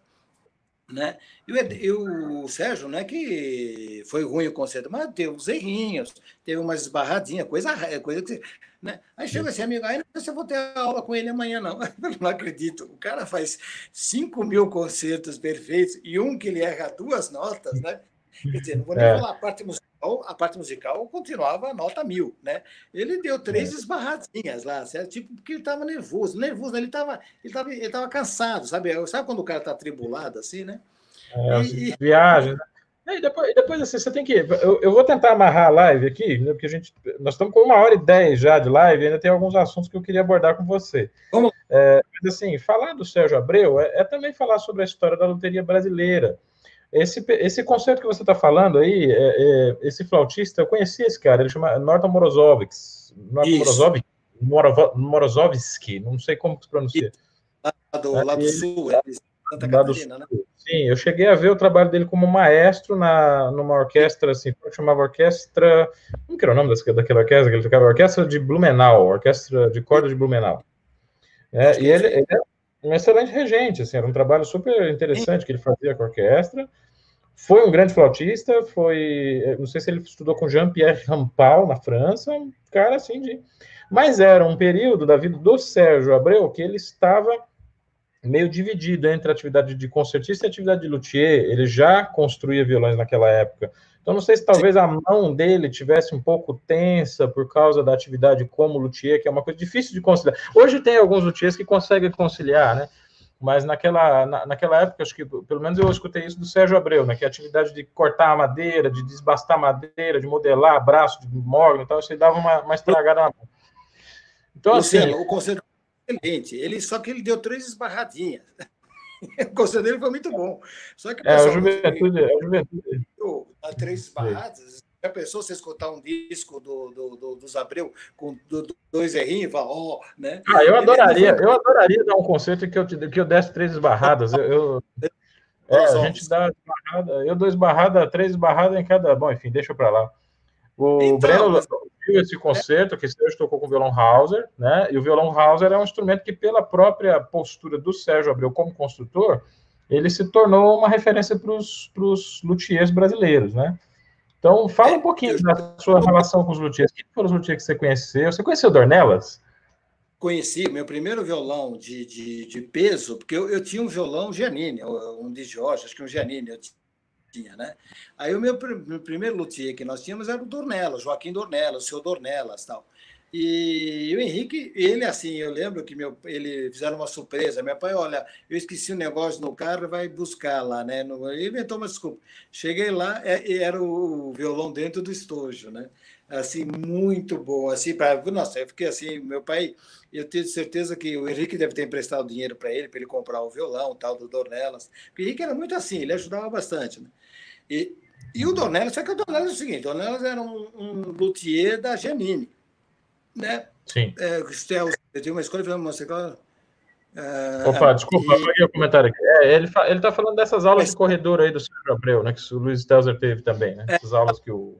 Aulas, né, essas aulas informais. Eu, aí o, o, o, o Dornelas, assim, ele não, não era uma pessoa que tinha uma certa uma, uma, uma, ciência, era uma pessoa mais prática, né? Aí depois chegou o Suguyama. O Suguyama, ele foi aluno do Kono, né? É, e o Kono, ele assim, eu tenho um Kono que é um violão assim fantástico, né? O Kono faleceu em 92, se eu não me engano. E o Kono uma vez participou de um concurso de luteria na Europa, ele ganhou do, do, do Frederich, ganhou de outros caras assim de porque é muito bom o violão, né? Samurai mesmo, né? Do como, é que, como é que esse, esse cono, como que ele é? é? Cedro, abeto, é a planta tradicional Torres? Como que ele é? Como ele é? Só que assim, esse violão foi um, um, um, assistente de luteria aqui do que era na época do Valderrama, ele era Nisei, né? Foi para o Japão hum. e tinha um japonês lá fã do Sérgio Abreu, né? Ah. Ele tinha dois conos. É, você não quer trocar? Eles fizeram um rolo lá, ele comprou o cono e deu o abreu. E ele falou, e, e o japonês ficou com. Ele tinha dois, dois conos. Ele ficou com o abreu, porque o, o Sérgio, o, o, os irmãos Abreu, eles têm fãs no Japão, assim, porque eles tocaram muito no Japão, né? né? Assim, eles têm fãs de carteirinha lá no Japão. Aí, eu, finalmente, eu tenho um Sérgio Abreu, né? Mesmo lá o Francunce nos Estados Unidos, Fábio, cadê o teu Sérgio Abreu? O Francunce queria conhecer o Sérgio Abreu. O Sérgio Abreu tem nome, né? Olha, uma vez, eu vou abrir um parênteses, eu estava assistindo o concerto do Lagoia, né, do Alexander Lagoia. É, eu e o Sérgio, eu fui pegar ele no hotel, que ele é aqui em São Paulo, e nós fomos assistir o concerto. Chegou lá e o Sérgio daquele jeito, né? Tênis, camisa xadrez, calça jeans, e todo mundo assim de terno, assim, tal, todo chique, né? Que é o, francês vem tocar aqui, né, o Lago de Lagoia, o Lagoia, né, como dizem os franceses, chegou e eu estava com o Sérgio, assim, o Lagoia conversando com um monte de pessoas, assim. Quando ele viu o Abreu, ele, Abreu, Sérgio Abreu, ele largou todo mundo, deu as costas e veio falar com o Abreu. Eu senti tanto orgulho do Abreu, assim, nossa, eu sou amigo dele, né? Eu senti orgulho dele, assim, né? Quer dizer, o Abreu tem esse respaldo mundial. Né? O, o, o Lagoa ele só foi lá e deu as costas e viu.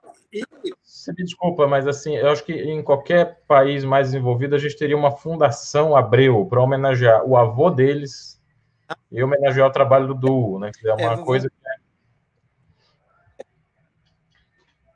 é... é vamos voltar para cá, senão vamos. Aí o, o a, a, loteria, então foi o Doné, depois o Sugiyama, e o Sugiyama, ele, ele também pela Janine, né? ele começou a fazer o C4. O C4 da Janine era o Sugiyama fazia, ali na linha concertista. Uhum. É o C4. É, é, né?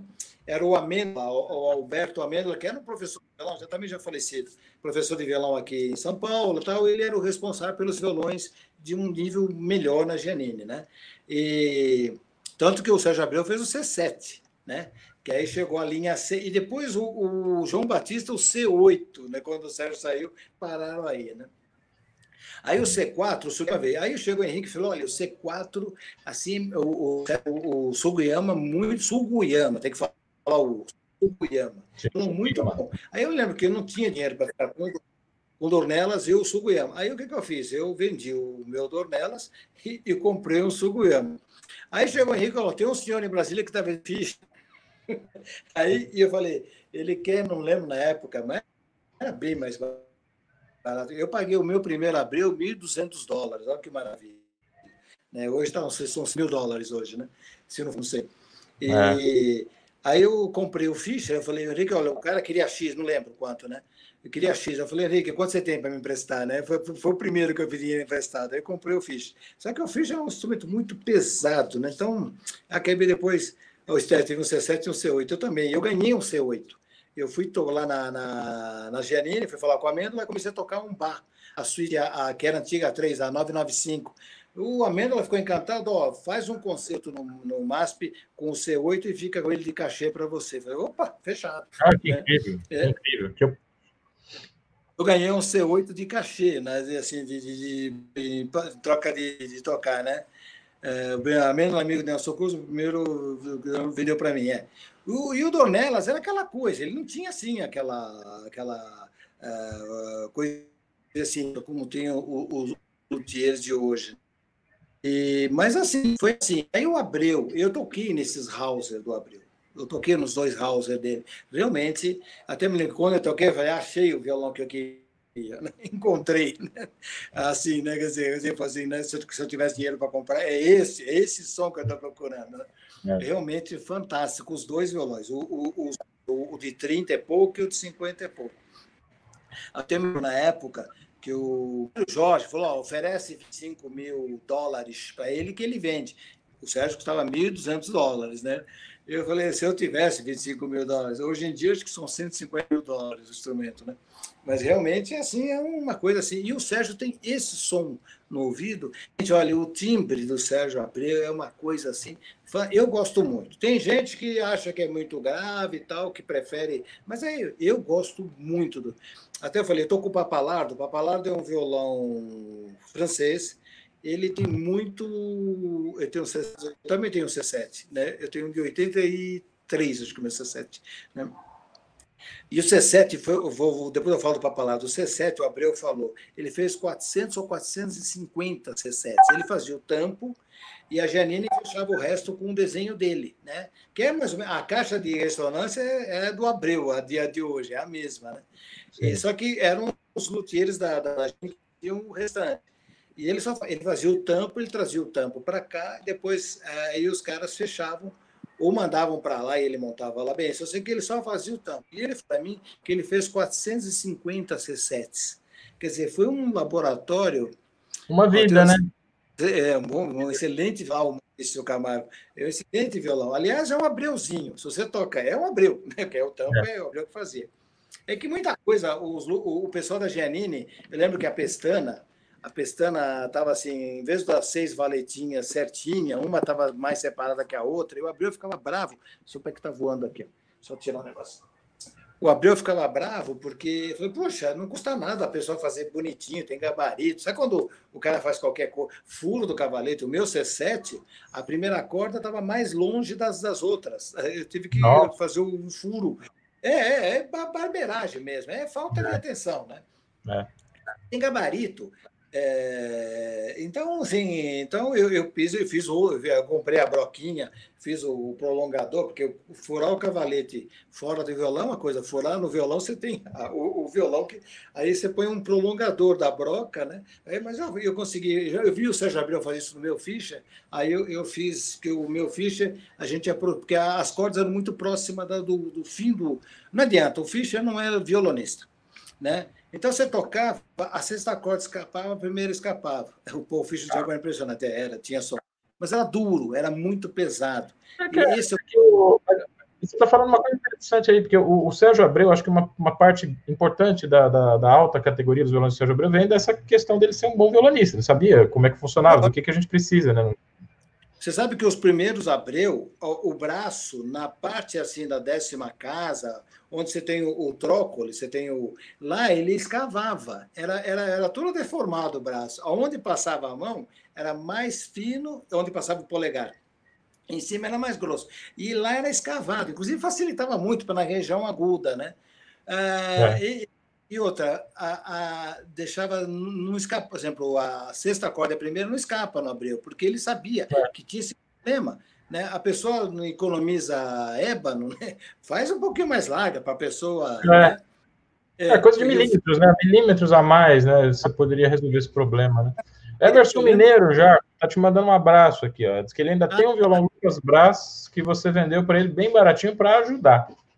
É isso, é o Emerson, é isso mesmo. Né? É, é, o Lucas Brás foi o seguinte: aqueles violões que você. Na verdade, era do Fábio, que ele ganhava em concurso. Sabe aquelas coisas assim que alguém ganhava em concurso e vendia? Aí eu fiz muito assim. Eu, eu vendi violões para alunos, assim, tipo assim, quanto você pode pagar por mês? Eu posso pagar 100 reais. Tá, leva, né? É. Leva. Você tem o violão, né? Pena que eu não posso ajudar mais, né? É. E, e, Bom, e aí, já, o, ah, não, pode só é, é um tipo de construção, na, na Europa tem muito disso. É um violão que tem muito volume, muito volume. Tanto que você pode tocar hoje, com você falou a música de câmara, você pode tocar, o Fábio toca com piano, com a, com a esposa dele, o Du lá, eles tocam, ele não precisa amplificar. O violão tem muito volume, né? E não é muito pesado, é um pouquinho, mas não é muito pesado. Só que não tem o timbre do Abreu. Até falei para o Fábio, um dia que inventarem um violão, o volume do Papalardo com o time do Abreu, o cara vai ficar miliardário, né? O Luthier, né? Vai ficar, né? pode cobrar o preço que for, é. porque realmente o timbre do Abreu, eu sou puxa-saco mesmo, sou fã de carteirinha. Eu acho o timbre, olha, eu tenho, eu tenho o Cono, o Cono está com meu filho Felipe. Eu tenho o Papalardo, eu tenho, uh, eu tenho um Valderrama, eu tenho um Lineu, Bravo eu tenho um Tessarim, mas o que eu gosto, eles que me desculpem, eu, o timbre do Abreu, não adianta, eu gosto do Abreu. É, né? o Abreu. O Abreu é possivelmente a referência de todos eles, né? Nós estamos falando de um luthier que está com 72 anos de idade hoje, não é, o Sérgio? Ele é de 48. Ele então, é 72, 72. Então a gente Vai tem uma geração, tem uma geração de luthiers assim bem jovens que estão fazendo violões que às vezes eles é, eu tenho, inclusive, falado para algumas pessoas, há luthiers muito jovens que cobram, assim, 12 mil reais, 13 mil reais, que é quase o valor do Abreu, né? Falar, você não pode se comparar, não pode se medir, o seu violão não pode custar muito próximo do, do violão do Abreu. Tá certo que o Abreu, ele puxa o preço dele para baixo. Eu sei disso, que o Sérgio Abreu, ele, ele, ele, ele, ele cobra pelos violões dele um valor que instrumentos na mesma qualidade na Europa, nos Estados Unidos, custam, assim, três vezes mais, né? Então, realmente é uma Sim. coisa que o Sérgio faz, porque ele sabe que o brasileiro não tem dinheiro. Mas, assim, os, é. os luthiers jovens, eles têm que ter essa, né, essa, essa, humildade, né? Nós, quando a gente fala do Sérgio Abreu, a gente está falando de um luthier com 70 anos de idade, né? É, e que fez mais, mil, né? mais de mil. Entre tampos, ele fez mais de mil. Quer dizer, se não... É que nem, olha, o, o luthier, ele pega um tampo e ele faz assim, aí ele, ele percute o tampo, né, de fazer assim para ver, ele percute o tampo para saber é, e como é que, qual é o livro que vai te explicar isso? Nenhum, é isso, isso é, essa experiência. Né? Não tem é, experiência. Você sabe é que, eu, eu, eu, eu há alguns atrás eu visitei o Antônio Tessarim. Eu tenho feito várias visitas ao Antônio Tessarim para ele dar umas regulagens em algumas questões que estão problemáticas lá no meu, no meu Abreu. Né? Acho que talvez seja o único luthier que eu. Não o único, mas assim, um dos luthiers que eu confio mais né, em, em mexer no meu Abreu. E ele fala exatamente isso. Ele fala: loteria não é uma coisa que você ensina, é uma coisa que você aprende. É como tocar o instrumento, né? Tocar violão a ver com isso. Né? Como é deixa eu... isso em palavras, né? Pode falar, pode falar. Não, não, como é que você vai pôr em palavras? Por exemplo, você vai. Um paladar, um gosto de morango. Só você experimentando morango, porque não tem, por mais que eu fale, só, só experimentar é a mesma coisa um, esse som, né? Esse som, é. E conforme a, a, a, percussão desse som, ele põe travessas mais, mais rígidas ou menos rígidas, sabe? Tem toda essa experiência. E é ele fez mais de mil. Isso você tem razão. Uma vez, muitos anos, veio um rapaz, veio na Europa, ah, eu vou, vou sou luthier. Tá bom. Se eu posso te mostrar meu violão, pode, vem aí, maior prazer, né? Aí ele veio, Assim, eu me lembro que ele assim, é o terceiro violão que ele estava fazendo, ou o segundo violão. E quando você está os tipo assim, na época, mas tipo assim, dinheiro de hoje era 20 mil reais. Né? O preço foi a primeira coisa que ele. Porque ele vinha da Europa também, né? Na Europa, instrumento mediano na faixa de 8 mil euros.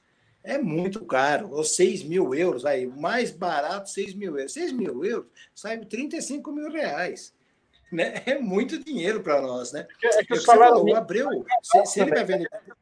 É, é o salário. Eu acho que essa, é, essa o, é a Sérgio. Ele tem noção do entorno social dele, saber o que, que é possível cobrar aqui, né? Eu podia. O único violão artesanal assim, nesse nível que eu pude comprar foi o Sérgio Abreu. Demorei muitos anos para conseguir algum dinheiro assim para comprar violões de outros luthiers para ter essa experiência de tocar em outros instrumentos. Isso é importante também, né? Mas realmente assim foi, foi uma possibilidade que ficou é. aberta.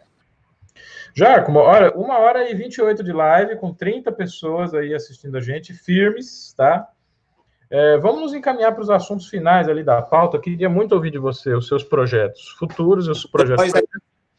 Aqui eu queria falar um pouquinho da questão da previdência social, tá certo? Essa figura que é. a gente fala assim, o aposentado, né?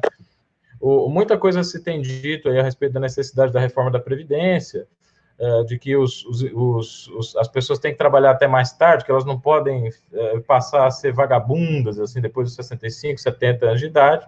Nós temos aqui no Giacomo Bartoloni um exemplo, né, de uma pessoa que está ficando cada vez mais produtiva depois da sua aposentadoria. E o trabalho que ele vai desenvolver ainda agora, depois da aposentadoria, provavelmente vai alavancar muito mais estudantes, violonistas, concertistas, até do que o trabalho que ele pôde desenvolver na Unesp até esse tempo. Então, não, a aposentadoria é um jeito de você fazer a economia girar, a aposentadoria das pessoas que trabalharam, que deram sangue, que deram a vida para a gente ter o que a gente tem hoje.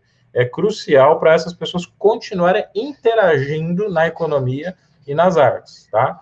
Então, assim, devido a essa enorme confiança que as pessoas têm em você, pela sua história, pela sua trajetória, é que o Everton Gleiden está te fazendo essa pergunta, né?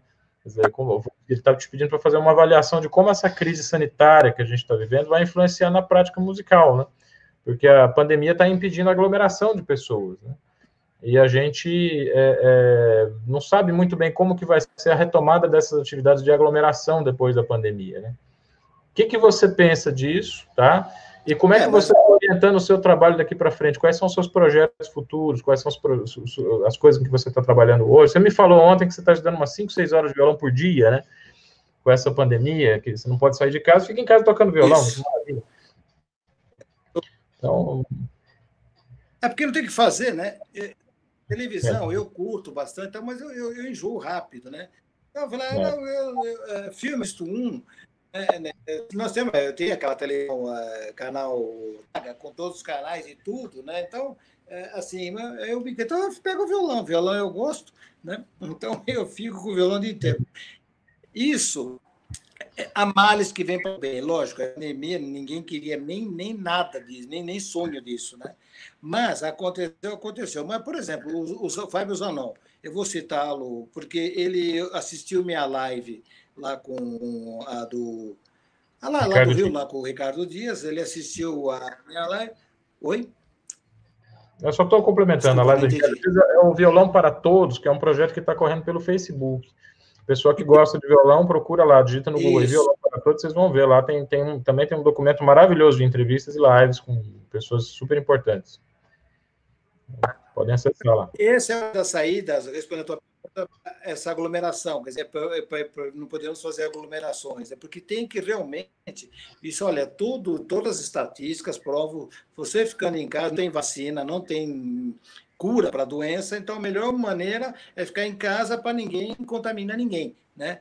É, é, e, e, é simples, né? É, é, tipo, fica em casa que resolve. Só que as pessoas, tem umas que não podem e tal, vamos, vamos deixar para lá, né? Nos é. que fala, não, tem que trabalhar, só deixa para lá. Então, a, a, a, e, e, porque acho que eu acredito que o respirador, porque eu, por exemplo, eu sou uma pessoa da terceira idade, né? Se eu, se eu ficar doente daqui a, a, a, um mês e vai ter um jovenzinho e vai ter um respirador só, eles vão colocar o jovenzinho e eu vou ficar morrendo lá sem, sem ar, né? Então, esse é o problema, né? Então, você realmente tem que pensar nos outros. E tem aquelas pessoas que não acreditam, realmente, anos e anos e anos. Eu dou parabéns, eu parabenizo os nossos dirigentes, que anos e anos e anos formando, é, crescendo a população. Consigo, isso não é só no Brasil, não. Isso é o planeta todo, né? É, é, o emborrecimento é tamanho que as pessoas não veem o, o, o vírus e falam, não, isso não existe, isso não, não é verdade. Né? Estão pondo o caixão vazio só para impressionar. Sabe, você fala, não, não, né? A pessoa mostra o vídeo do outro, que o cara falou mal disso, daquilo, e ainda o cara, não, é, é, o, é o mito. Tá? Quer dizer, não, não, não é, sabe, não, aí eu vi uma vez na internet eu gostei. Uma coisa é ser idiota, outra coisa é adorar ser idiota, né? Então, é, é, é. é aí você fica mas isso é exatamente é, trabalho dos dirigentes de, de emburrecendo a população. Você forma professores Sim. ruins que vão formando alunos e você vai emburrecendo, vai emburrecendo, vai emburrecendo. Aí, de repente, é, põe até ministros que falam que a Terra é plana, põe gente, põe outro ministro que fala que é um plano comunista para transformar o mundo inteiro. Aí vai por aí, né? Fala assim, a Terra é plana, é. porque então a Lua é redonda. Quer dizer, a Lua é redonda o Sol é redondo e a, só a Terra que é. Né? E outro, o arco-íris, é, se ele é curvo, é porque é reflexo do céu, que é redondo, né? É uma coisa simples entender. Não, mas é aquela história. É, é. Então vai, quer ser um idiota. Então, já já desabafei, estou melhor, vamos voltar para a música, que é melhor. Senão eu vou ficar só. Eu estou ficando. Ah, porque irrita. Sabe, burrice é uma coisa que irrita. Sim. Né? Depois de um certo tempo, é, você, é, que nem um aluno, você fala uma vez, você fala duas, você fala três, você fala. Na décima eu estou gritando, pô, chega, né? Estamos vivendo. Eu, eu, acho, do... eu acho que. Vamos, vamos, ser, vamos ser sinceros, né? Vamos, vamos admitir. É claro que existe uma polarização política, né? Existem visões de mundo diferentes, existem visões alternativas ao capitalismo, existem visões mais socialistas. Tem um espectro muito grande entre a extrema-direita e a extrema-esquerda, né? Mas nós estamos vivendo uma fase em que, de repente, tudo virou comunismo, né? Então, se você critica o presidente atual, pronto, você é comunista. E, e eu acho que, assim, essa pandemia ela é um, um drama político também. Né? Ela é um drama político. A gente está vendo como o comentário do Jacó de Veludo, né, está dizendo aí, né? Como é que não tinha dinheiro antes? Né? Não tinha dinheiro, tinha que economizar com cortes. Agora o Estado está tendo que salvar a economia, salvando, né, salvar a economia, injetando dinheiro. Então, onde é que esse dinheiro estava antes?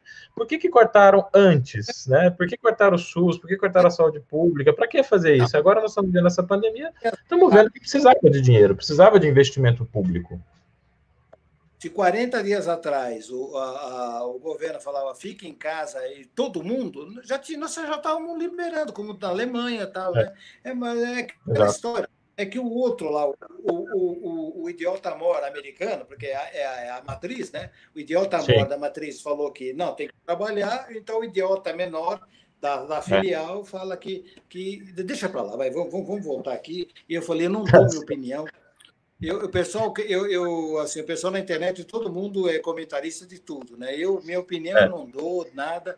Tá, tá, irritando, porque tá, tá, sabe, a coisa irrita, né? É. Mas deixa para lá. Vamos falar, vamos vamos falar do, do, do, do, é, vamos falar dos seus projetos presentes e futuros, né, Jaco? Você continua orientando pós-graduação? Como é que você está aí no, no na, eu sei que você, o professor aposentado ele pode continuar orientando pós-graduação você tem seus projetos. Você está compondo, pode esperar um novo disco, como é? Então, na, na vida acadêmica, realmente eu estou dando um tempo. E, e não estou assim, até falo para os amigos, não, não me chama para a banca, não, porque, assim, é, é, Direito é, seu, assim, pelo dando um tempo. Na vida... Claro, claro. Mas eu respeito muito. Olha, e eu acho que os musicólogos, se não fossem os musicólogos, musicólogos, a gente não, não tocaria assim a música uh, de bar melhor, a gente tocaria, sabe, sor melhor. Nós precisamos muito dos musicólogos, né? Eu não sou contra, não. E aí o trabalho que eu falei, eu vou, eu vou me dedicar a coisa que a Unesp não me deu muito tempo, é a parte mais artística, eu deixei um pouco, bastante de lado, não um pouco, bastante de lado. Aí então, por exemplo, eu falei, eu vou gravar um CD solo. Então, a minha tese de livre docência, uns anos atrás, foi em 2009, é, qual era a minha contribuição, não tese, meu trabalho de, de, de equivalente lá, de apresentar qual foi a minha contribuição para o violão, para a disciplina violão, que era a minha disciplina principal. Eu falei, acho, eu incentivar compositores a, a, aumentar, a escreverem para o instrumento, para aumentar o repertório, ampliar o repertório. Então, muitos compositores faziam a coisa espontaneamente. Olha, estou dedicando tal, essa, essa peça para você. E outros eu pedia. Né? Um exemplo, eu falo o Aquile Pique. O Aquile Pique, professor da Unesp, compositor, né? aluno do, foi aluno do Guarnieri, do Correuter, tá? ele tem um pedigree muito bom. Né? É... Já vou falar sobre as composições novas aí. E aí o, o, o Aquiles escreveu três prelúdios para Ele escreveu sempre. Diz que o Guarnieri falava: se vocês querem serem bons, bons compositores, escrevam para violão, porque não, é, não é fácil escrever para violão. Se a pessoa não conhece. Né? E ele tem o, o Sérgio Vasconcelos Correia, que na parede da, da, da, do estúdio dele tem o, o, braço do violão com todas as notas. Então, quando ele. Ele, ele ah dá para fazer. Quer dizer, é, é, é as pessoas se viram. E aí o Aquiles escreveu várias coisas para violão e escreveu três prelúdios e me entregou. Olha, toco para você. Aí eu fui tocar, o Fábio falou, pai, posso estrear? Porque é aquela coisa, o Fábio precisava estrear. Eu falei, pode estrear, pode estrear, né? Não tem problema. É meu filhão, né? É. Aí ele estreou. E o Aquiles foi assistir a estreia. O Aquiles ficou impressionado. Falou assim, eu... aí chegou um tempo, ele falou, Tó, os três prelúdios ele, ele digitalizou, mandou digitalizar os três primeiros prelúdios e escrevi mais três e, e dediquei para vocês dois. Aí vocês escolhem aquele que vocês querem, né? Aí na hora de gravar, eu falei, Fábio, posso gravar os seis? Eu falei, pode, pode, né? Como eu deixei ele estrear, ele me deixou gravar os seis. Aí fui mostrar para o Aquile. Aliás, todas as peças que eu gravei no disco, eu mostrei para o Aquile. Quando eu mostrei para o Aquile, ele falou: eu vou escrever mais quatro. né? E vou escrever Maravilha. um concerto para falar orquestra para você. Esse foi o meu trabalho, sabe? De três prelúdios já vão virar dez. Seis eu gravei aqui, ó. Tá aqui no meu disco. Aqui, ó. Dá para ver? Dá. É que agora dá. eu tô. Dá para ver, né? Assim, dá para ver. Ó, uhum. ó seis, são compositores. É, é assim, é, é, minha, é meu trabalho de livre docência que eu gravei aqui, Os Seis Prêmios do Aquile, o Paulo de Tarso Sales, que é professor da USP, escreveu umas variações em blue e ele escreveu uma série de 14 miniaturas, uma para cada violonista, inclusive a número 7 ele dedicou para mim, eu gravei. O Vilani Corte escreveu Flora e Fauna, ele dedicou para mim, eu gravei. Peça. O Sérgio... Linda peça. O Vilani, o Vilani é um cara adorável, né? uma pessoa... É, é, é, é assim, é, é um doce de pessoas. Vai fazer 90 aninhos esse ano, né? Uh, 8 de novembro, 90 anos. O Sérgio Vasconcelos Correia, o Sérgio tem a idade do meu pai, meu, meu pai, ele, ele, o Sérgio vai fazer agora, é de 34, vai fazer 86 o Sérgio, né? O, o Sérgio escreveu série de cinco estudos. O primeiro, que ele chama de maneiroso, é um estudo com dengo, assim, é, é um choro lento, difícil para caramba, um monte de contraponto cromático. É que ele faz no piano, né? Então, para piano é uma maravilha, 10. É, piano é tranquilo. Né? É. É, ele, ele, aí ele fez, dedicou para mim, ele fez em 91. Eu lembro que eu toquei lá no Memorial da América Latina não, perdão, no Centro Cultural São Paulo eu toquei, no Centro Cultural, e ele foi assistir. E aí ele, assim, ele... Aí eu mandei para ele, eu gravei e mandei para ele o, ainda o, o, demo, né? Ainda não era o disco, né? E ele manda um e-mail, ele está morando na praia, ele está com problema de locomoção, ele é muito alto, tem bico de papagaio, ele tem problemas sérios de locomoção. Ele falou, eu estou meio preso aqui na, na no, no Guarujá, ele mora. Mas ele falou: você me deixou chorar, seu cachorrão. Ele escreveu assim mesmo. Você me deixou chorar de emoção. E o Sérgio é uma pessoa bastante enérgica. Né? Aí escreveu o Maurício Orozco. É, o Maurício Orozco foi professor, é professor da, da Federal de Uberlândia. Ele está nos Sim. Estados Unidos agora fazendo. Fazendo eu conheço o Maurício Orozco. O Maurício Orozco, eu morei com ele. Eu dividi, dividi república com ele na minha graduação, lá na USP. Isso. Figura. Ele é Unesp na época, entrou na Unesp entrou na, na, na USP. Aí alguém da Unesp falou: oh, se você fizer na USP, eu, eu, eu, eu, eu, eu, sou o primeiro da lista de espera, né? Então eu subo, né? Então ele pegou e fez na USP, mas eu tinha dado aula para ele, porque era, ele era de, de Araraquara, não, não, ele é lá do norte do estado de São Paulo, é de São José do Rio Presidente Prudente. Presidente Prudente, obrigado. É, Presidente uhum. Prudente. Eu, quando eu fui tocar em Presidente Prudente, isso 1900 e nada, né? Eu, eu dentro do campus tinha um apartamentinho para os professores visitantes. Então eu estava assim, eu vou tomar banho que eu vou tocar daqui a pouco, né? Aí eu enrolei a toalha, toco um bate na porta lá, é dentro do campus, né? dentro inclusive do outro prédio. Era um apartamentinho, né? Aí chegou assim e falou assim: é... eu falei, acho que alguém da, da, aqui da, da administração está querendo falar comigo. Aí, eu, sabe quando você abre a porta, só põe o rosto, porque eu estava de toalha, né? Era o Maurício Orozco. Falou: olha, eu sou o Maurício Orozco, sou, assim, você, você, poderia me dar umas dicas que eu vou fazer o vestibular da USP, da Unesp?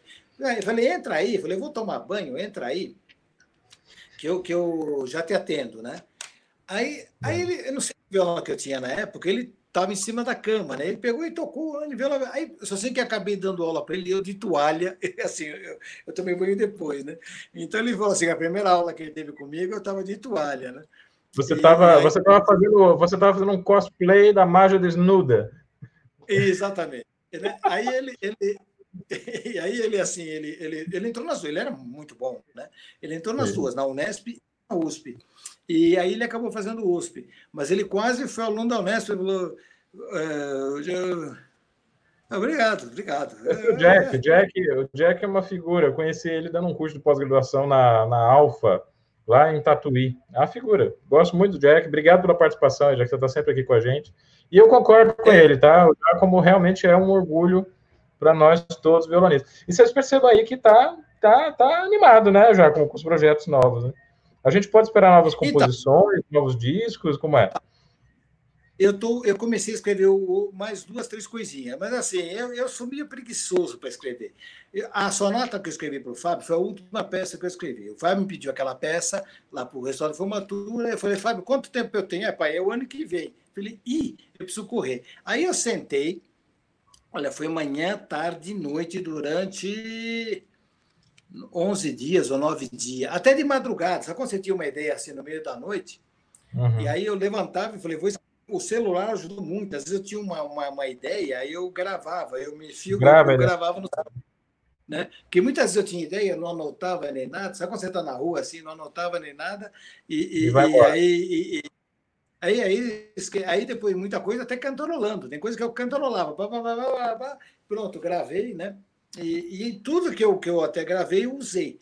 Só sei que acho que foram 11 dias, de, de manhã, tarde e noite, até minha esposa, a Sandra, acompanhou todo o processo de criação. Ela estava maravilhosa. Falava, Sandra, vem cá, vem escutar, né? É, vem escutar. E eu sou muito assim, na, no fato de eu expor para alguém, e, e, sabe, eu, aí eu tenho mais ideias ainda, né? Aí, e ela ficou toda maravilhada, assim, assim, acompanhando o processo de criação. Escrevi a sonata, mandei para o Fábio no aniversário dele, foi 7 de janeiro. Ele, eu, eu lembro que o, o, que eu ia escrevendo já ia mandando, porque tinha tempo.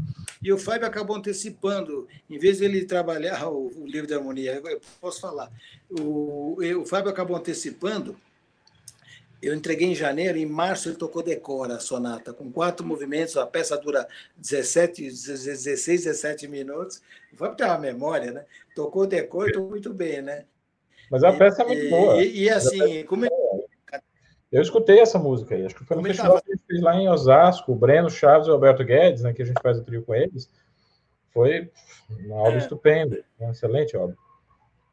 É, isso, que, que, história é essa de livro de harmonia? É, eu fiz assim.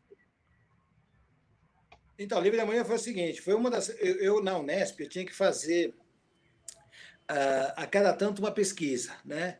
E, o ideal é isso, que nem o Frank Kunce. O Frank Kunce, por exemplo, lá, aquele livro que é referência no mundo inteiro sobre as suítes de Foi um trabalho dele de departamento. É, é isso que nós. É isso que não é só texto histórico, tal. Você tem que fazer coisa técnica, específica, né? Eu, eu, é uma crítica mais à porque a Unesp ela é meia, ela, ela é, às vezes reluta, assim, alguns professores, não é a Unesp, né? São alguns professores que acham que tinha que ser tudo texto, não pode ser, por exemplo, eu eu pegar um, uns estudos do SOR e fazer uma edição comentada, crítica, alguma coisa assim. Não, tem nada técnico, nada, nada artístico, só parte que eu, eu discordo, né? Aí eu lembro posso, que um dos primeiros, um meus primeiros trabalhos foi assim. Posso, posso, posso fazer um comentário rápido sobre isso? É eu acho que assim, no âmbito artístico, eu acho que quando a gente fala assim, uma coisa técnica, mas é, é técnico, mas expressa um pensamento, expressa uma elaboração intelectual também, né? Quer dizer, é, é, o, você não precisa. A forma de expressão, de teoria, de uma elaboração intelectual, não é só o texto escrito, pode ser um disco, pode ser uma composição, né? E, infelizmente, alguns músicos da, da, da ala teórica têm uma certa dificuldade em, em aceitar isso, né? E eu interrompi o Jacomo e ele simplesmente caiu, né? O que, que aconteceu aqui, gente? Bom, vou trazer o cara de volta, enquanto isso eu faço essa breve observação sobre o que o professor Jacomo falou é um, um, não é uma coisa só da Unesp, viu? É uma coisa que é meio constante isso nos cursos de música de uma forma geral. A, a Unesp tem uma, uma é, orientação que é a orientação realmente da musicologia de um modo geral, né? O Jacob, você está me ouvindo aí? Está me ouvindo?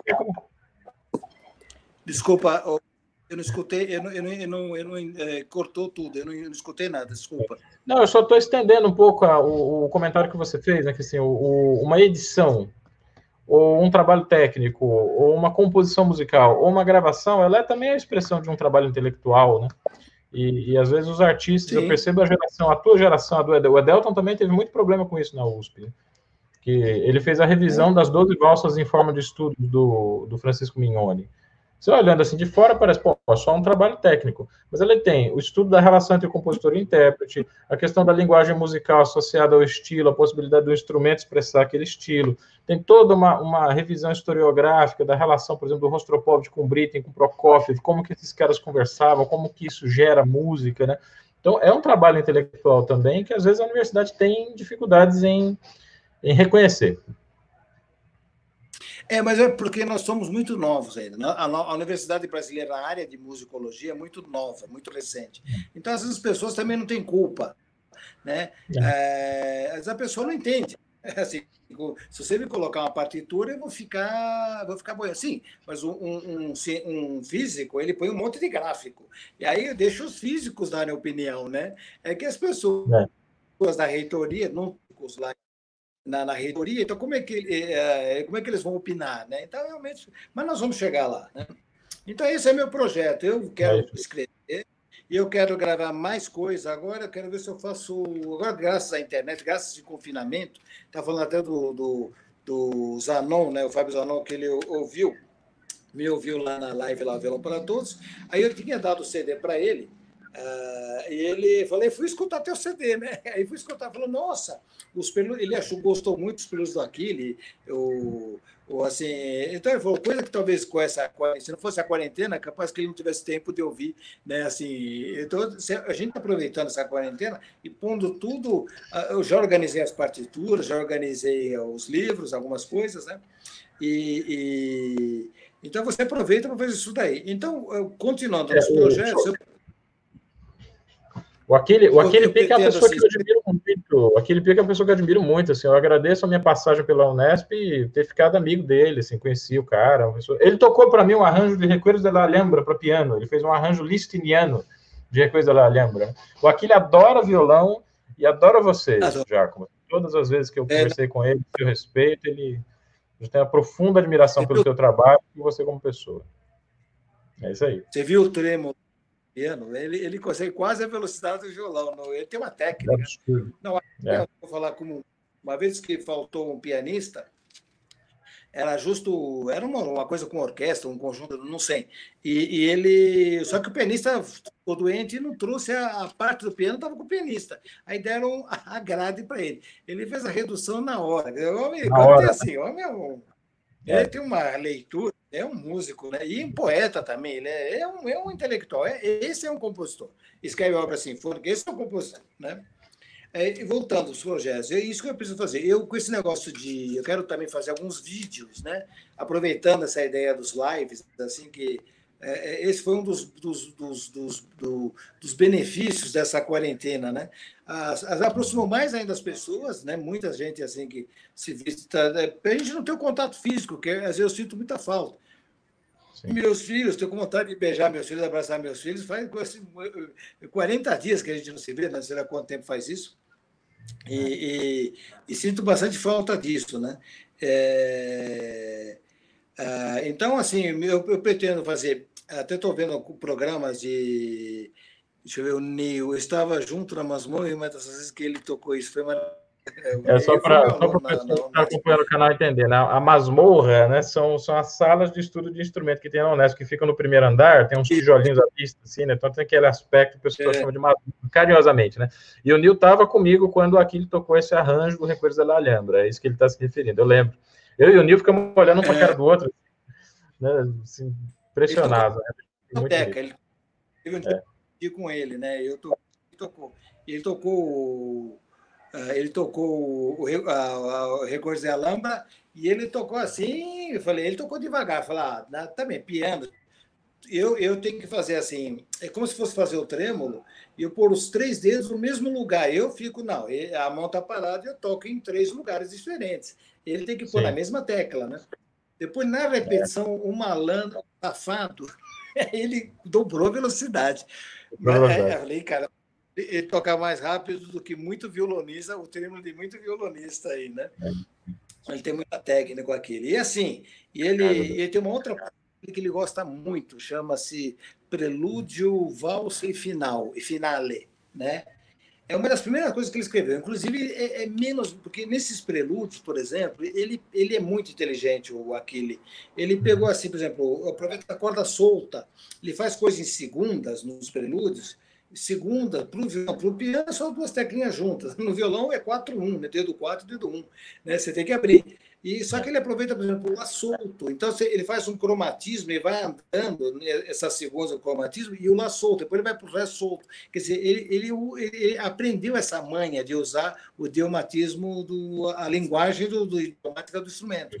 É. E coisa que ele não faz na primeira peça dele. É a primeira peça dele, ele não viu ainda. Eu estou esperando acabar a quarentena para mostrar para ele que, assim, se ele quer que toca na velocidade que ele quer que toca, vai ter que tirar algumas notas. Porque tem acorde, por exemplo, de quatro notas. Ele gosta muito daquela região aguda, né? Assim, décima segunda casa para frente. Se eu fosse guitarra elétrica, era mais fácil, né? Porque não tem nada embaixo, né? Para o violão, mesmo com, com por exemplo, o meu Lineu, o braço é, é, é levantado, né? Mesmo assim, é. é, é mas, sabe, tem, mas, mas, mas, já, deixa eu te falar uma coisa aqui. Você, conhece, você deve conhecer aquela peça do Mário Ficarelli para o violão chamada Etérea. Desculpa, eu não entendi. Uma, tem uma peça do, do, do Mário Ficarelli para o violão que chama-se Etérea. E eu não conheço. O Mário Ficarelli, não, né, o Mário Ficarelli ele me, ele me deu uma cópia dessa peça e ele me falou que a história dela foi a seguinte: ele escreveu a peça, mesma coisa que todos os compositores que abordam o violão fazem, né? Muito difícil, o violão é um instrumento muito complicado e tal. Aí ele deu a partitura para o Edelton e ele disse assim: o Edelton mudou a peça inteira e ela ficou do jeito que eu queria. Né? Quer dizer, eu tenho absoluta segurança que se você pegar essa peça do Aquile e fizer um monte de alterações aí, mexer, mudar a oitava, fazer um monte de coisa que você quiser, quando o Aquile eh, tiver a oportunidade de ver essa revisão que você fizer na peça, ele vai adorar, tá? Ele te admira muito como músico. O compositor ele é flexível. O Aquile era assim. Eu lembro que eu falei eu, eu reclamei de uma passagem, ele falou, não, não, vem cá, ele já pegou o lápis, vamos mudar. Não, não, não, falei, dá para fazer. É um pouquinho chato, mas dá para fazer. Né? Ah, agora, essa, por exemplo, eu tive que realmente tirar algumas notas, principalmente na parte aguda. Não mostrei ainda para ele, mas o Aquile é flexível. Eu me senti o Segovia, né? Eu pegando Graças a peça do Ponce. O Segovia é brasileiro, claro. O Segovia é brasileiro. Não, eu tenho essa partitura dessa peça. Eu, a primeira, uma das primeiras coisas que eu fiz quando, quando comecei a trabalhar na Unesp foi isso. Cheguei, eu conheci aquele de antes, né? Pedi as obras para o violão e essa realmente me deu muita dificuldade. Eu falei, não, acho complicado, precisaria ter uma revisão. Graças a Deus que você está fazendo esse trabalho, que aí acho que vai, vai, ter, vai dar oportunidade de outras pessoas tocarem, né? Uma versão mais revisada. É interessante.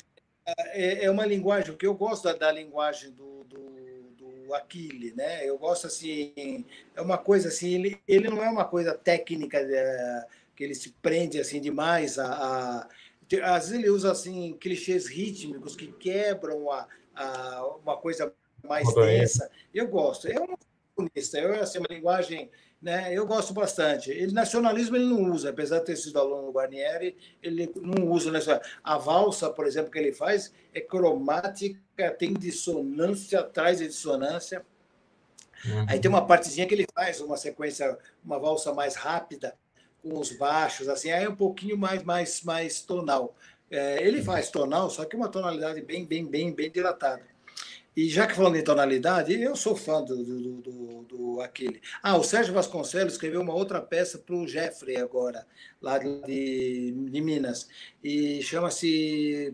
É, como é que é? é? Não é desafio, é pendenga. Como é, é, é é, é, é uma peça como fosse um desafio. Olha, eu, ele mandou a partitura, falou: vê o que, que você acha. Olha, eu fiquei assim impressionado, eu, ele escrevendo, quer dizer, é, é, esse é meu trabalho. Ele ficou assim, como escutou a gravação, ele gostou bastante, ele, ele escreveu outra peça. Hoje acho que o Jeff deve ter pedido para ele, ele escreveu. E assim, muito bem escrito, se difícil, né? Sérgio Vasconcelos só escreve coisa difícil. É. Assim, muito legal. Esse tipo de Maravilha. trabalho. E a harmonia falando do, do, livro de harmonia, que os violonistas. Eu, eu, por exemplo, eu toquei piano, eu estudei piano uma época, né? Estudei acho que uns dois, três anos de piano. Cheguei a tocar até os, os primeiros cravos lá, o, o volume 1 do carro é, é, assim, mal, era moleque, adolescente, mas cheguei. Então Legal. sempre me virei. Mas tem aquelas pessoas que não, não tocavam piano, e como é que estuda harmonia? Assim, é, realmente, né? O, o, o, o Diomatismo aquilo é fascinante, ele é muito bom. E, e o, o, o, livro de harmonia fala assim: as pessoas acabam estudando na, na, teoria, né? Eu até brincava: você vê uma partitura e vê uma árvore desenhada, soa a mesma coisa, ou seja, nada, né? Não, você tem que. A harmonia você tem ouvido. Assim. Então eu comecei a transcrever. Eu fazia isso, eu transcrevia os exercícios para o violão, né? E dava para os alunos, assim, assim, uma forma, aluno particular, aluno de violão, eu falou, olha, uh, explicava tal, né? Aí comecei a fazer isso por, no, no, papel. Até eu fiz com a harmonia tradicional, depois fiz com a harmonia, não, a harmonia funcional primeiro, que eu fui aluno do Leo Corroito com a harmonia funcional, então eu aprendi que era a grande novidade, né? A harmonia funcional. Eu, tive, comecei com a harmonia funcional. Depois eu, eu fui estudar a harmonia tradicional, acho que juntos, eu não me lembro.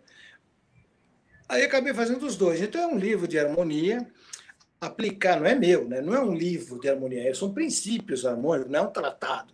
Eu acho legal que ele é tratado de, de, de, de, harmonia e o livro tem 20 páginas. Né? Um tratado tem que ser um tratado, né? tem que ser um, um calhamaço, assim, né? É, o método, né? Tem gente que escreve método de violão e tem quatro páginas, né? É, né? Então, é um método, dizer, é, um, é um, na verdade, as coisas básicas, noções básicas de harmonia, inclusive que chama assim, noções básicas de harmonia aplicada à escrita violonística. E o que eu ponho tá também a mais. Está publicado? Não, não. Ninguém se, no Brasil ninguém se interessa. Eu fiz uma disciplina no mestrado daquele livro do Carlos Felipe Manuel Bar, é o, o, o, a verdadeira arte de tocar teclado, tem esse livro aqui. Isso. E, e, e eu, o, como é que chama? Era um sobrenome italiano aí, cara, me deu branco. Também foi em 90 e, e pouco. Eu não me né? lembro. Me lembro é, professor de professor de alemão da Unesp, mas ele era cravista, né? Muito bom. Inclusive, ele era um baixo profundo, né? Assim, então, imagina ele falando alemão. Então, ele pegou assim, é, eu com italiano, ele tinha uma versão italiana, uma versão em holandês, do, do, edições, né? Ele, o original em alemão, inclusive escrito em gótico ainda, né? que ele, ele lia. Tinha inglês, tinha na, na classe francês. Na, ele pegou nessa classe várias pessoas de várias origens, né? De, de, e ele deu uma edição para cada um e nós fizemos a edição em português, né? Uh, e, e, assim, ele falou, nós vamos traduzir, e porque era uma, é, acho que foi até o trabalho de livre docência dele. Uh, foi uma tradução comentada, uma, uma tradução crítica, né?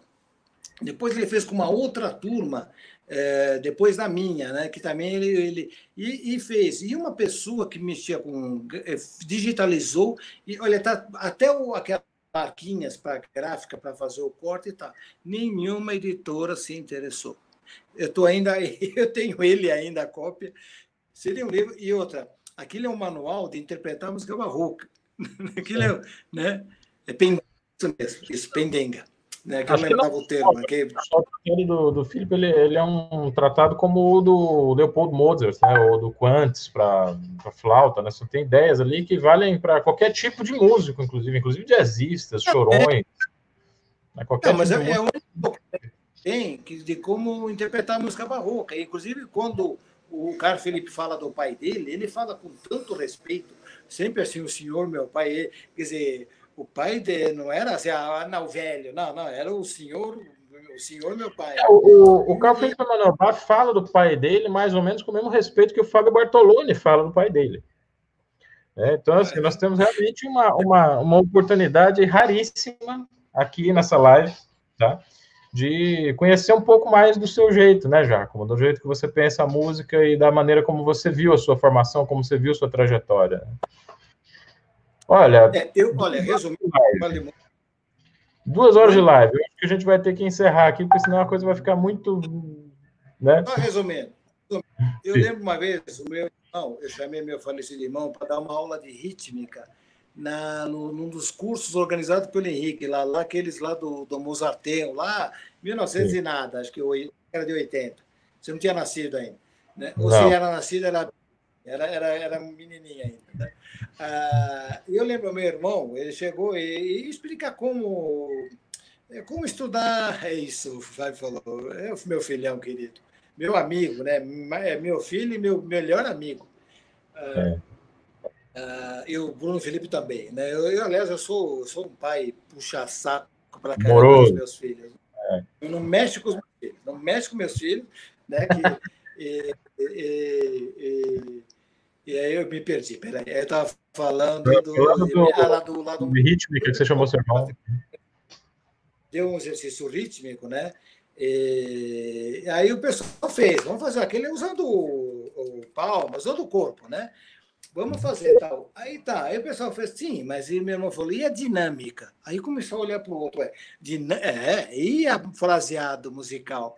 Aí o pessoal, assim, é, um olhando o outro. É, né? Eu, eu, eu tenho exercício do Pozzoli, eu posso fazer dinâmica, eu tenho antecedente consequente, é uma composição.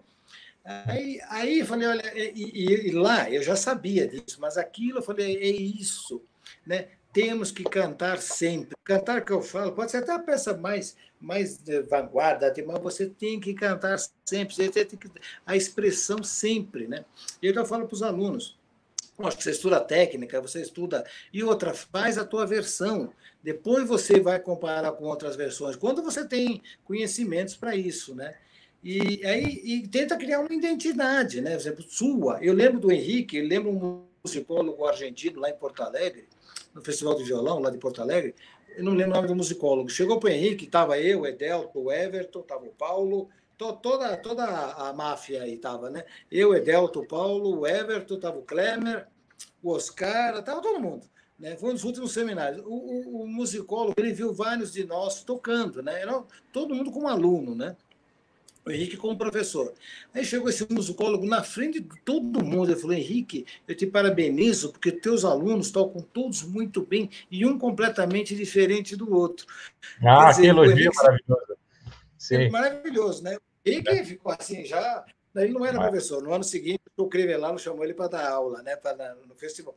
E realmente, quer dizer, cada um. Tem, lembra uma vez eu uma peça, num concerto, chegou o Paulo Porto Alegre, no camarim, acho que foi um Dalde que eu toquei. Ele falou: Alexandre, eu adorei seu Dalde, completamente diferente do meu, mas eu adorei o seu Dalde. Quer dizer, é isso, né? Quando é. você, assim, cada tem a sua linguagem, você não tem muito o que fugir, né? Ou mesmo quando você foge demais, também é, é uma visão, então respeitar isso, né? É. E fazer música, fazer música. Assim, o exercício de rítmica, você tem que fazer música, imagina um, um, uma composição de alguém né, que, que, que, que, realmente é uma música completa. Né? É esse trabalho e fazer assim o que você gosta. A gente gosta do que a gente faz, né? Então a gente faz mesmo de graça. Eu, exemplo, até falando com a minha esposa, eu tinha que tocar todo mês de graça, porque eu tenho eu tenho verba pública, eu recebo o salário do, do, do, do, do Estado. Eu tinha que tocar de graça para a comunidade, porque a comunidade já pagou o meu ingresso, né? E eu estou pensando seriamente, assim, quando a gente puder voltar, começar a marcar um monte de recitais por aí, e realmente eu não estou preocupado com cachê, porque realmente é obrigação nossa porque eu já estou recebendo o salário do Estado. O imposto que você paga, uma parte vem para o meu salário, né? Tá. Então, ele já tem nessa parte. Essa é a minha parte, assim, que eu vou fazer. E o que puder ajudar, estou com 63 anos. Eu me, eu me baseio com Segovia, né? Todo mundo tem que viver no mínimo 93, né? Foi Segovia, né? Então, eu tenho 30 anos pela frente. Então, ainda vou encher muito o saco de, de muita gente ainda nesses 30 anos. É, né? E tentar ver o que puder ajudar, contribuir, estou aí é. É, e eu agradeço a esse trabalho. Falei, será que eu vou, vou, Não, eu sabia que eu ia falar duas horas. Eu, eu falo para caramba. Eu falo demais. Às vezes eu estava da aula no Unesp, a aula do aluno era uma hora. Assim, três horas eu estava falando ainda, mas eu estava falando sobre história, estava é. falando assim, todo um conjunto de ideias, né? Que é esse trabalho que é legal o nosso, né? Agora, que eu sou vagabundo, sou segundo ministro, né? Porque eu sou aposentado, músico e professor, você imagina, né? Eu nunca trabalhei na área, você é um vagabundo profissional. Não sobra nada. Jacomo, puxa. Olha, eu vou, te, eu, vou, eu, vou, eu vou encerrar a live, tá? Mas assim, porque realmente a gente. Ela, essa live ela vai ficar disponível aqui no canal, tá? Coisa de meia hora, 40 minutos, eles fazem o processamento, a live fica aqui. Depois eu vou te explicar, a gente faz um, um telefonema, uma videoconferência aí, para te explicar como é que faz para fazer cortezinhos pequenos da live porque às vezes você quer pegar assim, ah, o trechinho que você está falando do Aquílio, o trechinho que você fala da Gisela, o trechinho que você fala sobre solfejo. Eu acho que você deu várias aulas importantíssimas aqui, que os usuários do meu canal já estão elogiando aqui. Tem gente falando, comentando que você viu que lindo, né? Que maravilha, estão comentando a paixão que você tem pelo violão. É, então essa essa essa live ela acabou sendo um, um depósito assim, um manancial, tá? De um, de um, um testemunho de um amor pelo violão e pela música muito grande que você tem tá? E tô, tô até meio emocionado aqui, porque, assim, essa, essa conversa, você fala, né, a males que vem para bem, né, e tal, né? essa conversa a gente nunca teve pessoalmente, né? A gente trabalhou muito, assim, a gente se cruzou muito lá na Unesp, mas, assim, as dificuldades da vida, os compromissos, nunca permitiram que a gente sentasse e tomasse aquele café, né? Ou que a gente fosse para o Bexiga comer uma macaronada, né? Fazer alguma coisa, assim, que tivesse realmente a ver com essa socialização que agora foi tirada da gente de uma maneira muito abrupta, muito violenta, e a gente está tentando... Estamos descobrindo coisas importantes, tá? Estamos descobrindo valores muito importantes, muito relevantes. Você deixou registrados aqui alguns desses valores, tá? Você é a melhor parte do ICMS. É, né? é o imposto mais bem empregado que existe é você e a Unesp. Tá? Obrigado, obrigado. Isso aí, Luciano. Olha, um beijo bem grande para você e toda a tua família. E, e, e assim, obrigado por tudo. E, e precisando de mim, estou à disposição. E depois esse tipo de harmonia, essas coisas, a gente pode ver, fazer até uma edição. É, minhas partituras também, tem coisas assim que eu estou digitalizando, tem coisa que ainda preciso digitalizar, que é preguiça minha mesmo, né? É, obrigado, Breno. Aí eu, eu vou, assim, eu vou depois fazer uma edição assim, mesmo eu não, não, não preciso, o, ainda mais se você faz digitalizar. Aliás, meu livro de harmonia está digitalizado. Se alguém quiser, eu mando em PDF, assim, e pode usar à vontade. E se alguém quiser publicar e pôr o nome dele, não tem o menor problema, porque isso não dá dinheiro. É. Não dá dinheiro nenhum. É. Isso, não dá dinheiro. Então, para mim, não estou não tô preocupado com isso. Né? E quem quiser estudar harmonia, né? É, é uma ideia boa. Eu, inclusive, eu até eu tenho um estudo do Brauer, tenho os estudos do, do SOR, que eu ponho assim como análise, que a pessoa acaba conhecendo. Né? É isso daí. Obrigado, Luciano. Muito e, obrigado. E, eu, eu agradeço em nome do, da, da, do violão e da música brasileira essa tua iniciativa de manter firme essa chama, essa ideia. E, e eu tenho certeza que você está fazendo isso por amor também, né? É, não, não, eu acho que não, não é que você está ficando rico e famoso. Famoso sim, mas rico acho que não, né? Então, não. É, é muito pelo Também tem despesa. Né? Ter pelo contrário, a gente tem que investir no canal, né? É um tempo, é um tempo que a gente gasta né, para manter o canal funcionando. Assim, é. Às vezes a gente tem que fazer alguns sacrifícios, mas eu acho que vale a pena, tá? Eu acho que vale a pena. E, e registrar o teu trabalho aqui para mim é muito importante. Esse é o disco novo, né? É o meu? É o meu? É, eu tenho aguardar. Eu, esse disco, por exemplo, eu não tive, eu fiz uma produção independente. Eu gastei assim, ah, eu sei que assim, eu, eu, fiz poucas cópias, né? Eu vendendo todas, eu só vou ter um prejuízo de 3 mil se eu vender todas as cópias. Porque eu ia lançar esse ano, começo de ano. Agora, com, com a, a, o vírus, está tudo aqui. Eu não estou fazendo concerto nenhum, né? Está tudo, tudo cancelado, né?